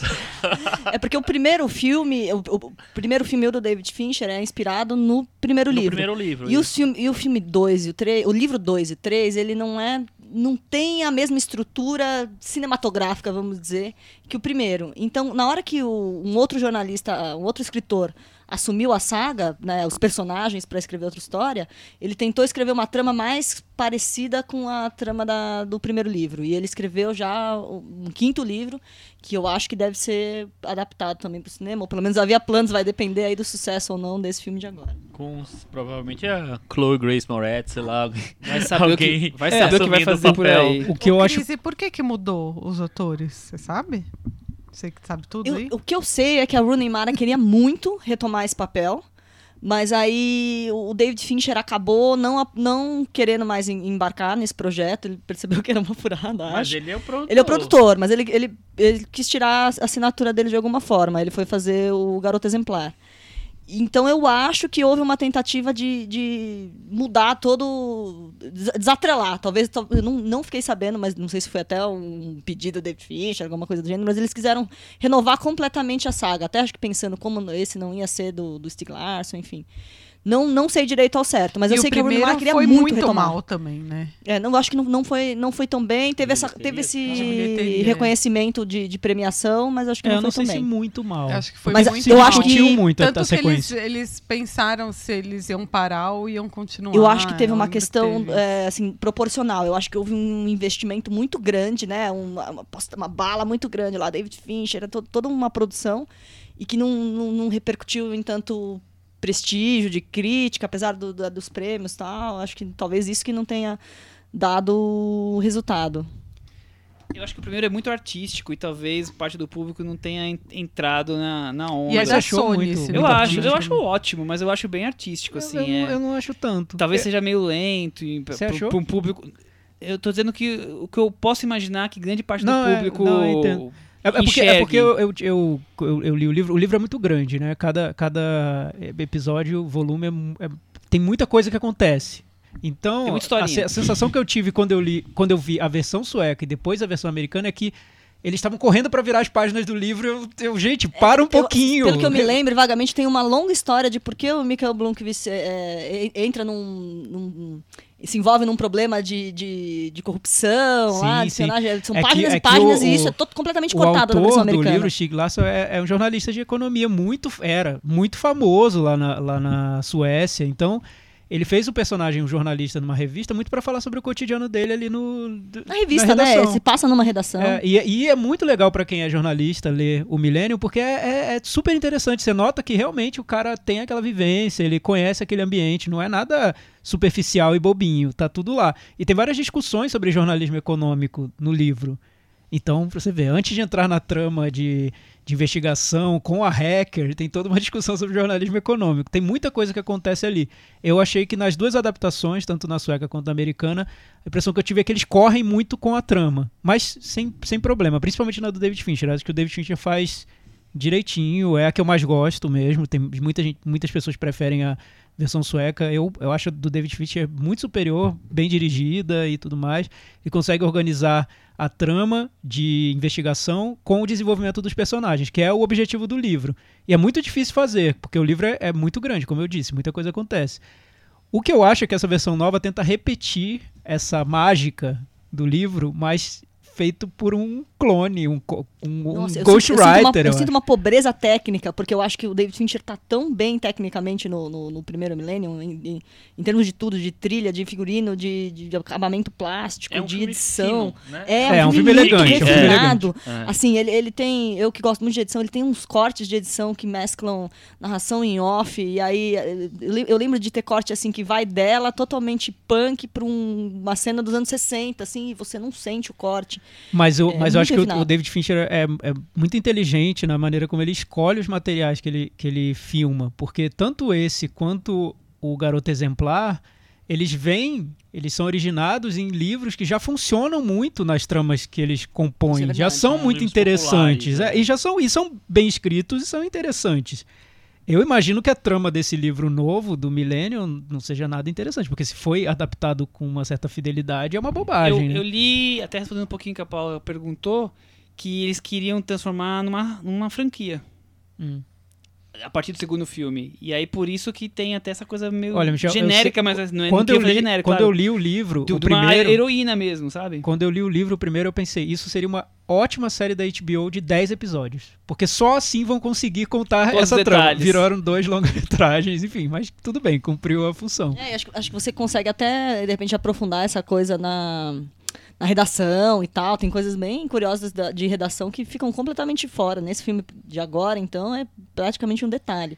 E outra coisa que me incomoda nesse filme é que, assim, o negócio dela ser hacker é justificativa pra tudo, né? Ela hackeia aeroporto, ela hackeia sistema da, da- lá do- dos Estados Unidos, ela hackeia tudo. Nunca Tipo, foi tudo tão fácil, o né? David Fincher ela hackeia, mas vamos, né, com algum, vamos ter algum controle. E, eu tudo acho é que muito fácil, né? É. Aquela, a, a- cena que descamba no tiroteio final na casa. é tudo muito fácil, É. ó. E, e no David Fincher, no outro filme, acho que até tem essa, essa coisa da trama, o fato de ser um crime que acontece quase décadas antes, e tem uma investigação que é comparação de foto, tem uma nostalgia, né? Nesse tudo é, é- é assim, aquela coisa que é pra você não acreditar mesmo. Todo mundo só usa celular Sony, porque afinal de contas é o estúdio do filme, e ainda assim consegue ha- hackear tudo, né? É um negócio inacreditável. Eu, eu que tenho aparelho Sony posso dizer, não dá, não dá nem pra. Não tem memória, não tem capacidade. O aparelho pra fazer tudo isso que ela consegue fazer. E acabamos de perder mais um patrocinador potencial pro Cinema na Varanda. Ou perdemos. É, Samsung, uma pena, tamo uma aí, né? Samsung, iPhone, estamos aqui, Apple. é. Motorola. O iPhone chinês, né? Estamos abertos. Aqui acabamos de perder a, a negociação com a Sony.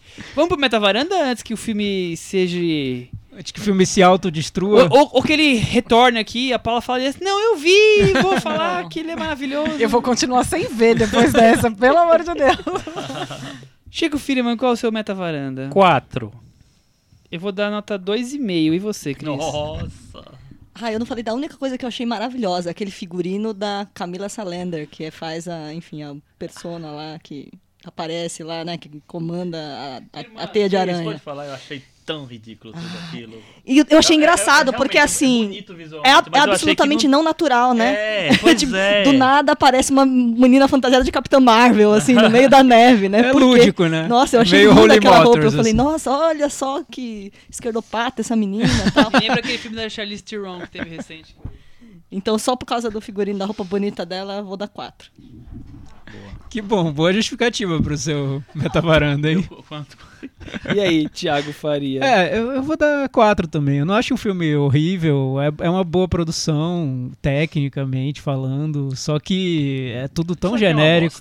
Não, é muito genérico, isso que decepciona. Eu acho que se não tivesse sido adaptado do Millennial com essas personagens, Ninguém tudo, a ia gente ver esse filme. é, passaria no Supercine, Sim, como Totalmente muitos estão Super dizendo. Cine. E ficaria por isso mesmo. Naquela sessão da Band, assim, sabe? De férias. É. Ia ser por aí. Eu acho até que tem alguma coisa ali na relação das irmãs que o filme poderia ter desenvolvido, mas ele começa com a trama das irmãs, encerra com essa mesma trama, só que no meio, no miolo, tem um, como disse a Cris, um Velozes e Furiosos com James Bond, hacker, enfim. Eu também acho a sacada das irmãs uma sacada muito boa aí do escritor, de ter retomado, de achar que tem alguma coisa nesse tópico. Eu acho ótima. Só que não fica nisso, né? Fica numa loucura dela conseguir fazer tudo, hackear tudo, dirigir tudo, pular em tudo. E aquela coisa de temos satélites, vão disparar mísseis nucleares, gente. Não, É muito, né? Menos, é muito, menos. é, fica muito grande, né? Eu acho que a graça do outro Millennium é que ele era, ele era fechado num caso pequeno, né? Isso era bom. O primeiro milênio era- era uma trama de investigação em torno de uma família. Com esse arsenal de notas, ele ficou com 36 no Metavaranda e Millennium caiu. Infelizmente, Paula Ferraz. Não vou assistir. Não foi. Michel Simões. Não foi muito sucesso. Porque a- você sabe, né, que a Paula só assiste filme recomendado na, pela na prime- na primeira óbvio. cena ela cai de um penhasco de neve e sai andando, tá? Não é spoiler porque é a primeira É cena. verdade. Muito bem lembrado. Que saco. hein? Recomendações? Não tem cantinho do ouvinte antes? Tem depois. Ah, é Termina. depois. Chico Firman. É, Pra não passar em branco, eu vi um filme que estreou agora que fez um certo buchichinho, que é o Operação Overlord, que é um filme que mistura horror e Segunda Guerra Mundial, né, nazismo. É, que eu fui pra, pronto pra ver o melhor guilty pleasure do ano, um filme incrível, maravilhoso, delicioso, mas achei um pouco chato. É, não achei que o filme nunca, sei lá, flui muito bem, assim. Acho que ele demora pra engrenar. Acho que o, a produção eu achei bem meia boca. Tem uma batalha né, nos ares, assim, de aviões tal, grande no começo, mas que foi toda feita com é, à noite pra ficar bem escuro e não precisar gastar muito. É um filme que eu esperava bem mais, mas vale como curiosidade pra quem gosta de ver filme de terror. É, e eu queria passar alguns umas dicas de filmes que vão passar no Mix Brasil, que começa Opa, nessa quarta-feira. Começa a semana. É, e tem alguns filmes interessantes. Tem um filme que eu gostei muito, que eu vi, que é o é Conquistar, Amar e Viver Intensamente. O filme novo do Christophe Honoré, que já fez filmes que eu amo muito lá atrás, né? Que é o Em Paris, o Canção de Amor e o Bela Juni, eu adoro se- esses filmes. Depois fez filmes que eu achei bem mais ou menos, ou gostei um, só um pouquinho, etc. E agora eu acho que ele faz realmente um filme muito bom de novo. Não, não exatamente aquele tipo de filme que ele fazia naquela época, mas eu acho que tem um- uma, é, uma visão de mundo ali do, do Honoré muito legal e que dialoga com muitos filmes que eu gostei é, recentemente, que são filmes mais humanistas mesmo. Tem, o mesmo, tem um, um dos protagonistas, é o mesmo ator principal de Amanda, né? O que- o filme que a gente já falou aqui, que foi, no, o- foi o meu favorito do, do- da mostra tal, foi um dos favoritos do Michel. O Thiago chegou a ver, não, né? Não vi. Hum, E vai estrear em breve, espero. Tá comprado pela Imovision. É, é a principal dica pra mim. Vai passar o filme novo do Gus Van Sant, que é o A Pé. Ele não vai longe. Ele não vai longe, exatamente com o Joaquin Phoenix. É, e tem o filme que vai ser a estreia do, do a abertura do festival, que é o Bicha Travesti, que é um documentário brasileiro que ganhou um prêmio em, onde foi? Em, Bre- em Brasília. em Não, ele, Brasília? ele ganhou o TED de melhor documentário em Berlim. Aham. E ele passou em Brasília e levou alguns prêmios, não vou lembrar quais, mas acho que de trilha sonora, alguma coisa assim. Beleza, então são três E filmes eu aí. tenho cinco filmes, então eu vou falar. Já que fala, assim fala. eu vou, vou Manda falar. bala, Paulinha. Eu tô com- fazendo assessoria de cinco filmes do Mix, que é o Skate Kitchen, que é um filme americano sobre garotas skatistas em Nova York, que é bem gostosinho de assistir. Aí tem É de um os- diretor conhecidinho. É uma sensação. diretora, é Diretora. aquela, é a Crystal Moselle. Ela fez aquele The Wolf Pack, lembra desse Sim. Ah, Acho tá. que passou A Casa Lobo. Casa... A não, Casa Lobo. Não, não, Não é? não. A Casa Lobo? Não, acho que Ah, não. Os Irmãos Lobo. Isso, É, os os Irmãos Irmãos Lobo. É. Aí tem o, o Segredo de Davi, que é um filme cheio de efeitos especiais e tal, maiorzinho, que vai estrear agora em breve, que é com o Nicolas Prats. Tem o filme que ganhou TED em- Berlim, que é o Tinta Bruta, que ontem ganhou um monte de do coisa. Festival do Rio, Festival né? Festival do Rio. Rio. ganhou melhor filme, melhor ator, melhor roteiro, e é maravilhoso, eu amo. e Fica a dica. Aí tem o Sol Alegria, que é um filme bem legal Ah, é também. muito legal, só alegria. E o Inferninho, que é dos irmãos parentes, Guto, sabe? Guto Parente Né, e tal. de- dessa turma aí do alumbramento. Legal, então várias dicas para o Filmes recomendados Brasil, aí pro Paula Ferraz. E aí, Thiago? Eu vou recomendar rapidinho dois podcasts, que um de cinema que chama Little Gold Man, que é da Vanity Fair, que é sobre Oscar. Ele- Eles criaram esse podcast para falar sobre o Oscar, só que fez tanto sucesso que eles agora Continuaram, ficam né? pelo ano todo falando sobre festivais, Shaquille sobre O'Neal, eles falaram esses dias. é, sobre Shaquille lançamentos é. de filmes. E a discussão lá tá, tá bem boa. Eles geralmente ass- conseguem assistir aos filmes antes de todo mundo e começam a, a falar sobre quais seriam as chances no Oscar ou não. Mas acaba que o, o papo vai muito além do, da- da- das premiações. Va- vale ouvir, tá, tá bem bom o podcast. E o outro, aquele que eu tinha recomendado há um tempo, de música, chamado Dissect, que eles dissecam discos, voltou numa temporada agora e o tema é o disco The Miseducation of Lauryn Hill, que é um dos meus discos preferidos da vida. Eu acho maravilhoso. Ah, é? Olha. Eu adoro. Sabia. E eles estão dissecando faixa a faixa. E é legal porque ela vem fazer show aqui em São Paulo, então vale já ouvir breve, e se né? inspirar. É, eu já vi um show dela. É sempre uma experiência complicada. Às vezes ela não canta nada, faz versões totalmente diferentes das músicas, todo mundo sai frustrado, enfim. Não sei se eu recomendo o show, mas o podcast sim, tá muito bom. Bom, então eu vou recomendar um filme que estreou na Netflix, que se chama Rei Legítimo, dirigido pelo David Mackenzie, um diretor que tem seu destaque aí no cinema, e agora ele vem com um filme de época sobre uma disputa entre a Escócia e a Inglaterra no século XII, século XIII. Filme de lutas com armaduras, espadas e tudo mais, reis, rainhas. É, o filme é com o Chris Pine e com a atriz do Lady Macbeth, que faz uma mulher bem empoderada, Como é é digamos do assim. Rei Legítimo. Rei legítimo. Te- E é bom, Michel? Eu, Onde, eu achei, eu achei interessante. Claro que ele tá dentro de uma fórmula que a gente já tá acostumado a ver. onde é que tá, Michel? Desculpa. Netflix, estreia da Netflix. sexta-feira. Ah. É, mas o que, eu- o que eu mais me chamou atenção foi o quanta violência o, o homem consegue criar para contra o homem, né? Para buscar poder, essa coisa assim. E as cenas são muito fortes e, e aquela coisa tipo, você ganha ou perde uma batalha, você tá pensando na próxima. Então é uma coisa doentia, assim, da, da humanidade. É, eu achei, achei interessante, acho que vale a pena ver. Agora tem aquele momento. Gente, eu esqueci de um filme, deixa eu falar. Pode porque falar. vai ficar feio. Eu falei de claro. Tem também, eu lembro mais dos Corvos, do Gustavo Vinagre. Que, Ah, com a Júlia, é, né? Com a Júlia Catarini, que é bem legal esse filme também. Ele vai estrear em fevereiro, mas quem quiser já pode ver no Mix também, que já vai passar. Tá. Muito E bem. como, só aproveitando que o, o Thiago falou de, do podcast que fala do Oscar, na sexta-feira saem os indicados do Spirit Awards, que é o Ah, Oscar de Cinema tá aí. Independente, então começa de fato a temporada de premiação do Oscar. E Opa. aí agora é o Cantinho do Ouvinte. Com o Thiago Faria. Muito difícil, estranho falar o Cantinho do Ouvinte. Pois é, no cantar final, né? A gente já tá aqui Já cansado. são 11 horas da noite. o, né? o episódio da semana passada foi sobre o filme do Queen, Bohemian Rhapsody, e sobre O Outro Lado do Vento, filme do Orson Welles, ou seria do Orson Welles mesmo?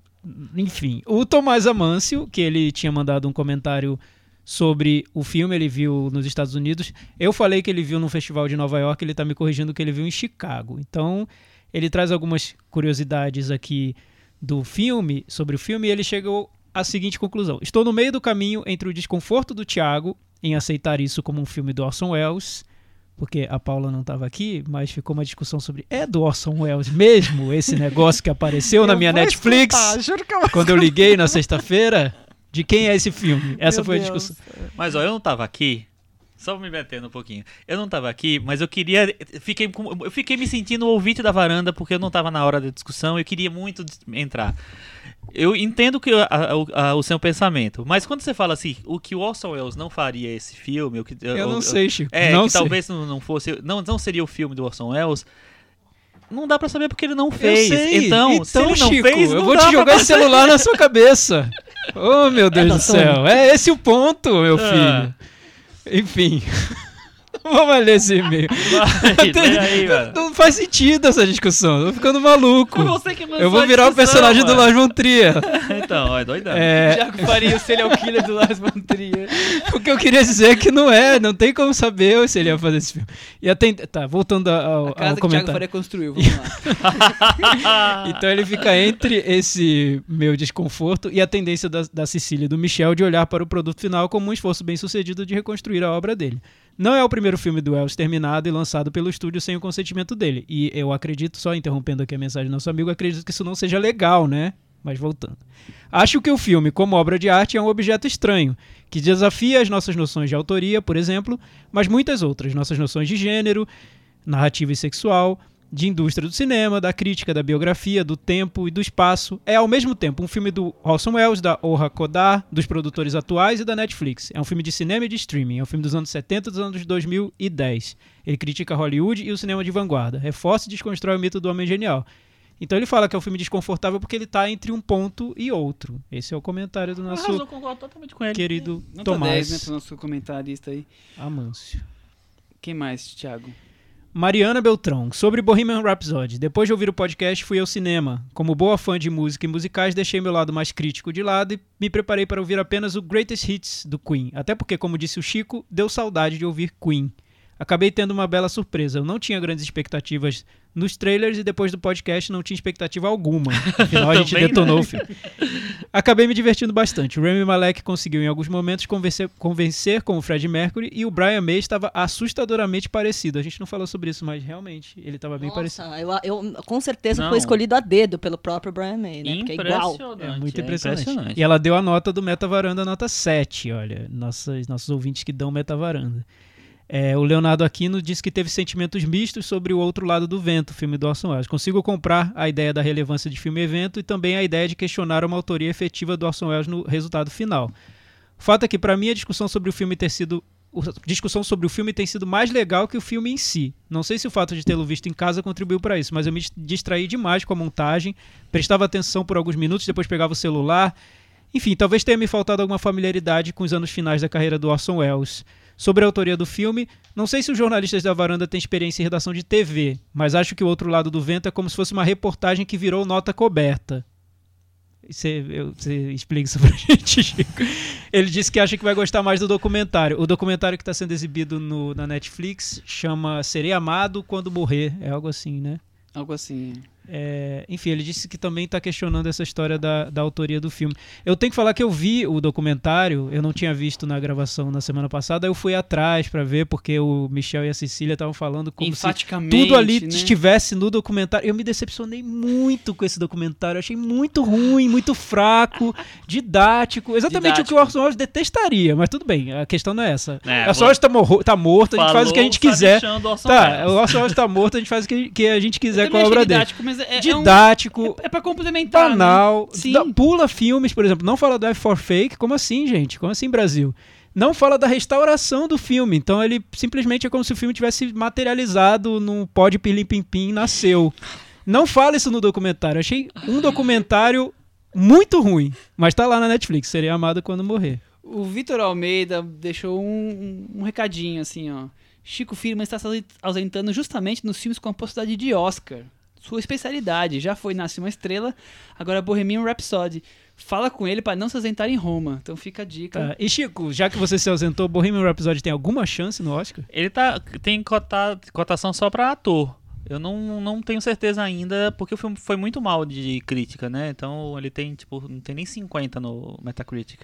Eu acho que se, é, se ele chegar lá, vai ser pela força do, do Queen, do, do Fred Mercury, do personagem. Mas não sei se, se chega não. Vamos ver ainda como é que vai se comportar nesses, nesse, uh, nesses próximos prêmios aí. Talvez o Rami Malek, então. Acho que o Rami Malek ele deve ser indicado, por exemplo, a Globo de Ouro, de melhor ator comédia musical. Vamos ver se o Oscar tem que, esperar, tem que esperar um pouquinho mais. E temos um, um ouvinte maratonista, mais um, agora é o Matheus Barros, que além, além de, de maratonar e mandou um e-mail pra gente elogiando o podcast, obrigado pelos Maratonar. comentários, ele pegou todos os filmes com Metavaranda e fez a lista dos 100 mais ran- bem ranqueados e colocou lá no Olha. Letterboxd. Então quem quiser está lá disponível, o Matheus fazendo um, como é que é, um trabalho em prol da humanidade aí, deixando disponível essa lista maravilhosa dos filmes lançados desde 2016, 2016, desde que nós começamos, né? Qual é o primeiro da lista? O primeiro colocado É, da lista é- Visita ou Memórias e Confissões, Memórias e é. Confissões Sim. de Manuel Oliveira. Que ao contrário do filme do Orson Welles, era um filme que Manuel de Oliveira fez inteirinho, deixou lá guardado. Quando ele morreu, encontraram um filme lá guardado, bonitinho, O montado. Thiago é muito Lars von Trier porque ele fez essa pergunta sabendo a resposta já pra usar É, esse exatamente. comentário. É- Por isso que eu sou fã do Thiago, Thiago. O diretor do filme, desse, desse documentário é o diretor de um documentário que deve ser é o principal concorrente pro Oscar de documentário esse ano, que chama Won't You Be My Neighbor, que é sobre um apresentador de TV americano que foi Pois é, eu ouvi falar lá. desse documentário. E você viu, né, É Chico? muito legal, É legal? é muito Nossa, legal. O tomara, persona- o- o cara é incrível. com esse do Welles. É tipo, é um, é um o melhor republicano que se pode existir. É esse cara. Legal. Pessoal, deixa eu falar uma coisa. Diga, É, todo lugar que eu vou, vira e mexe, eu recebo um e-mail, uma mensagem no Facebook falando que alguém me escutou no cinema na varanda. Ah. Olha isso! Que é, Em quer todo conversar. lugar que você vai. Sério, juro. E agora no Festival do Rio eu conheci uma menina que escutou, que ela é ouvinte de vocês. A menina, ela nem é tão jovem, é meio. É, a Gabriela, uma fofa, fiquei super amiga dela. A gente viu vários filmes juntos, conversamos, a gente conversou bastante. E, foi, e aí eu falei pra ela que eu vim aqui, ela falou, ah, eu vou escutar, não sei o que e tal. E, mas é isso, gente, vocês têm fãs em todos os lugares e as pessoas me escutam, mandam e-mail, ah, eu, você Mas, não me mas- conhece, e o mas legal, Paulo, é que são os melhores cinema. ouvintes, né? São os Eles melhores. são super inteligentes. Se, se- se eu, se eu morrer, a gente pega um deles e coloca aqui no lugar. Eles fazem o podcast Eles fazem a varanda. que fizer- refizeram o filme do Orson Welles. Exatamente, É. exatamente. Eles falariam as mesmas Eles coisas que eu falaria se, eu, se o Thiago Se eu tivesse estivesse vivo, porque claro, eles teriam a noção do que eu teria falado. Você Por que pode não? deixar- Por que não? Você pode Né? deixar é, o seu- os filmes que você já viu que a gente não comentou ainda, tudo escrito, porque aí alguém Não vem e precisa fala, deixar escrito, eu deixo fragmentos, Não, frag- eu- palavras eu soltas, e a pessoa vai juntar um- a palavra. Um sorteio dos ouvintes pra virem aqui uma vez por, Eu não tenho mais lá, condições de falar nada. uma vez por três meses. Começamos com Nossa, deu, Lars Lady. me deu um, me deu um ódio. morrer que os ouvintes vão me substituir. Eu não tenho mais condições de falar alguma coisa. Não tô aguentando mais falar sobre esse filme. É isso, semana né? que vem. Tchau. Tchau, gente. Paulinha, obrigado por ter vindo. Volte Obrigada sempre. a vocês. Só chamar que eu tô aí. Tchau. Tchau.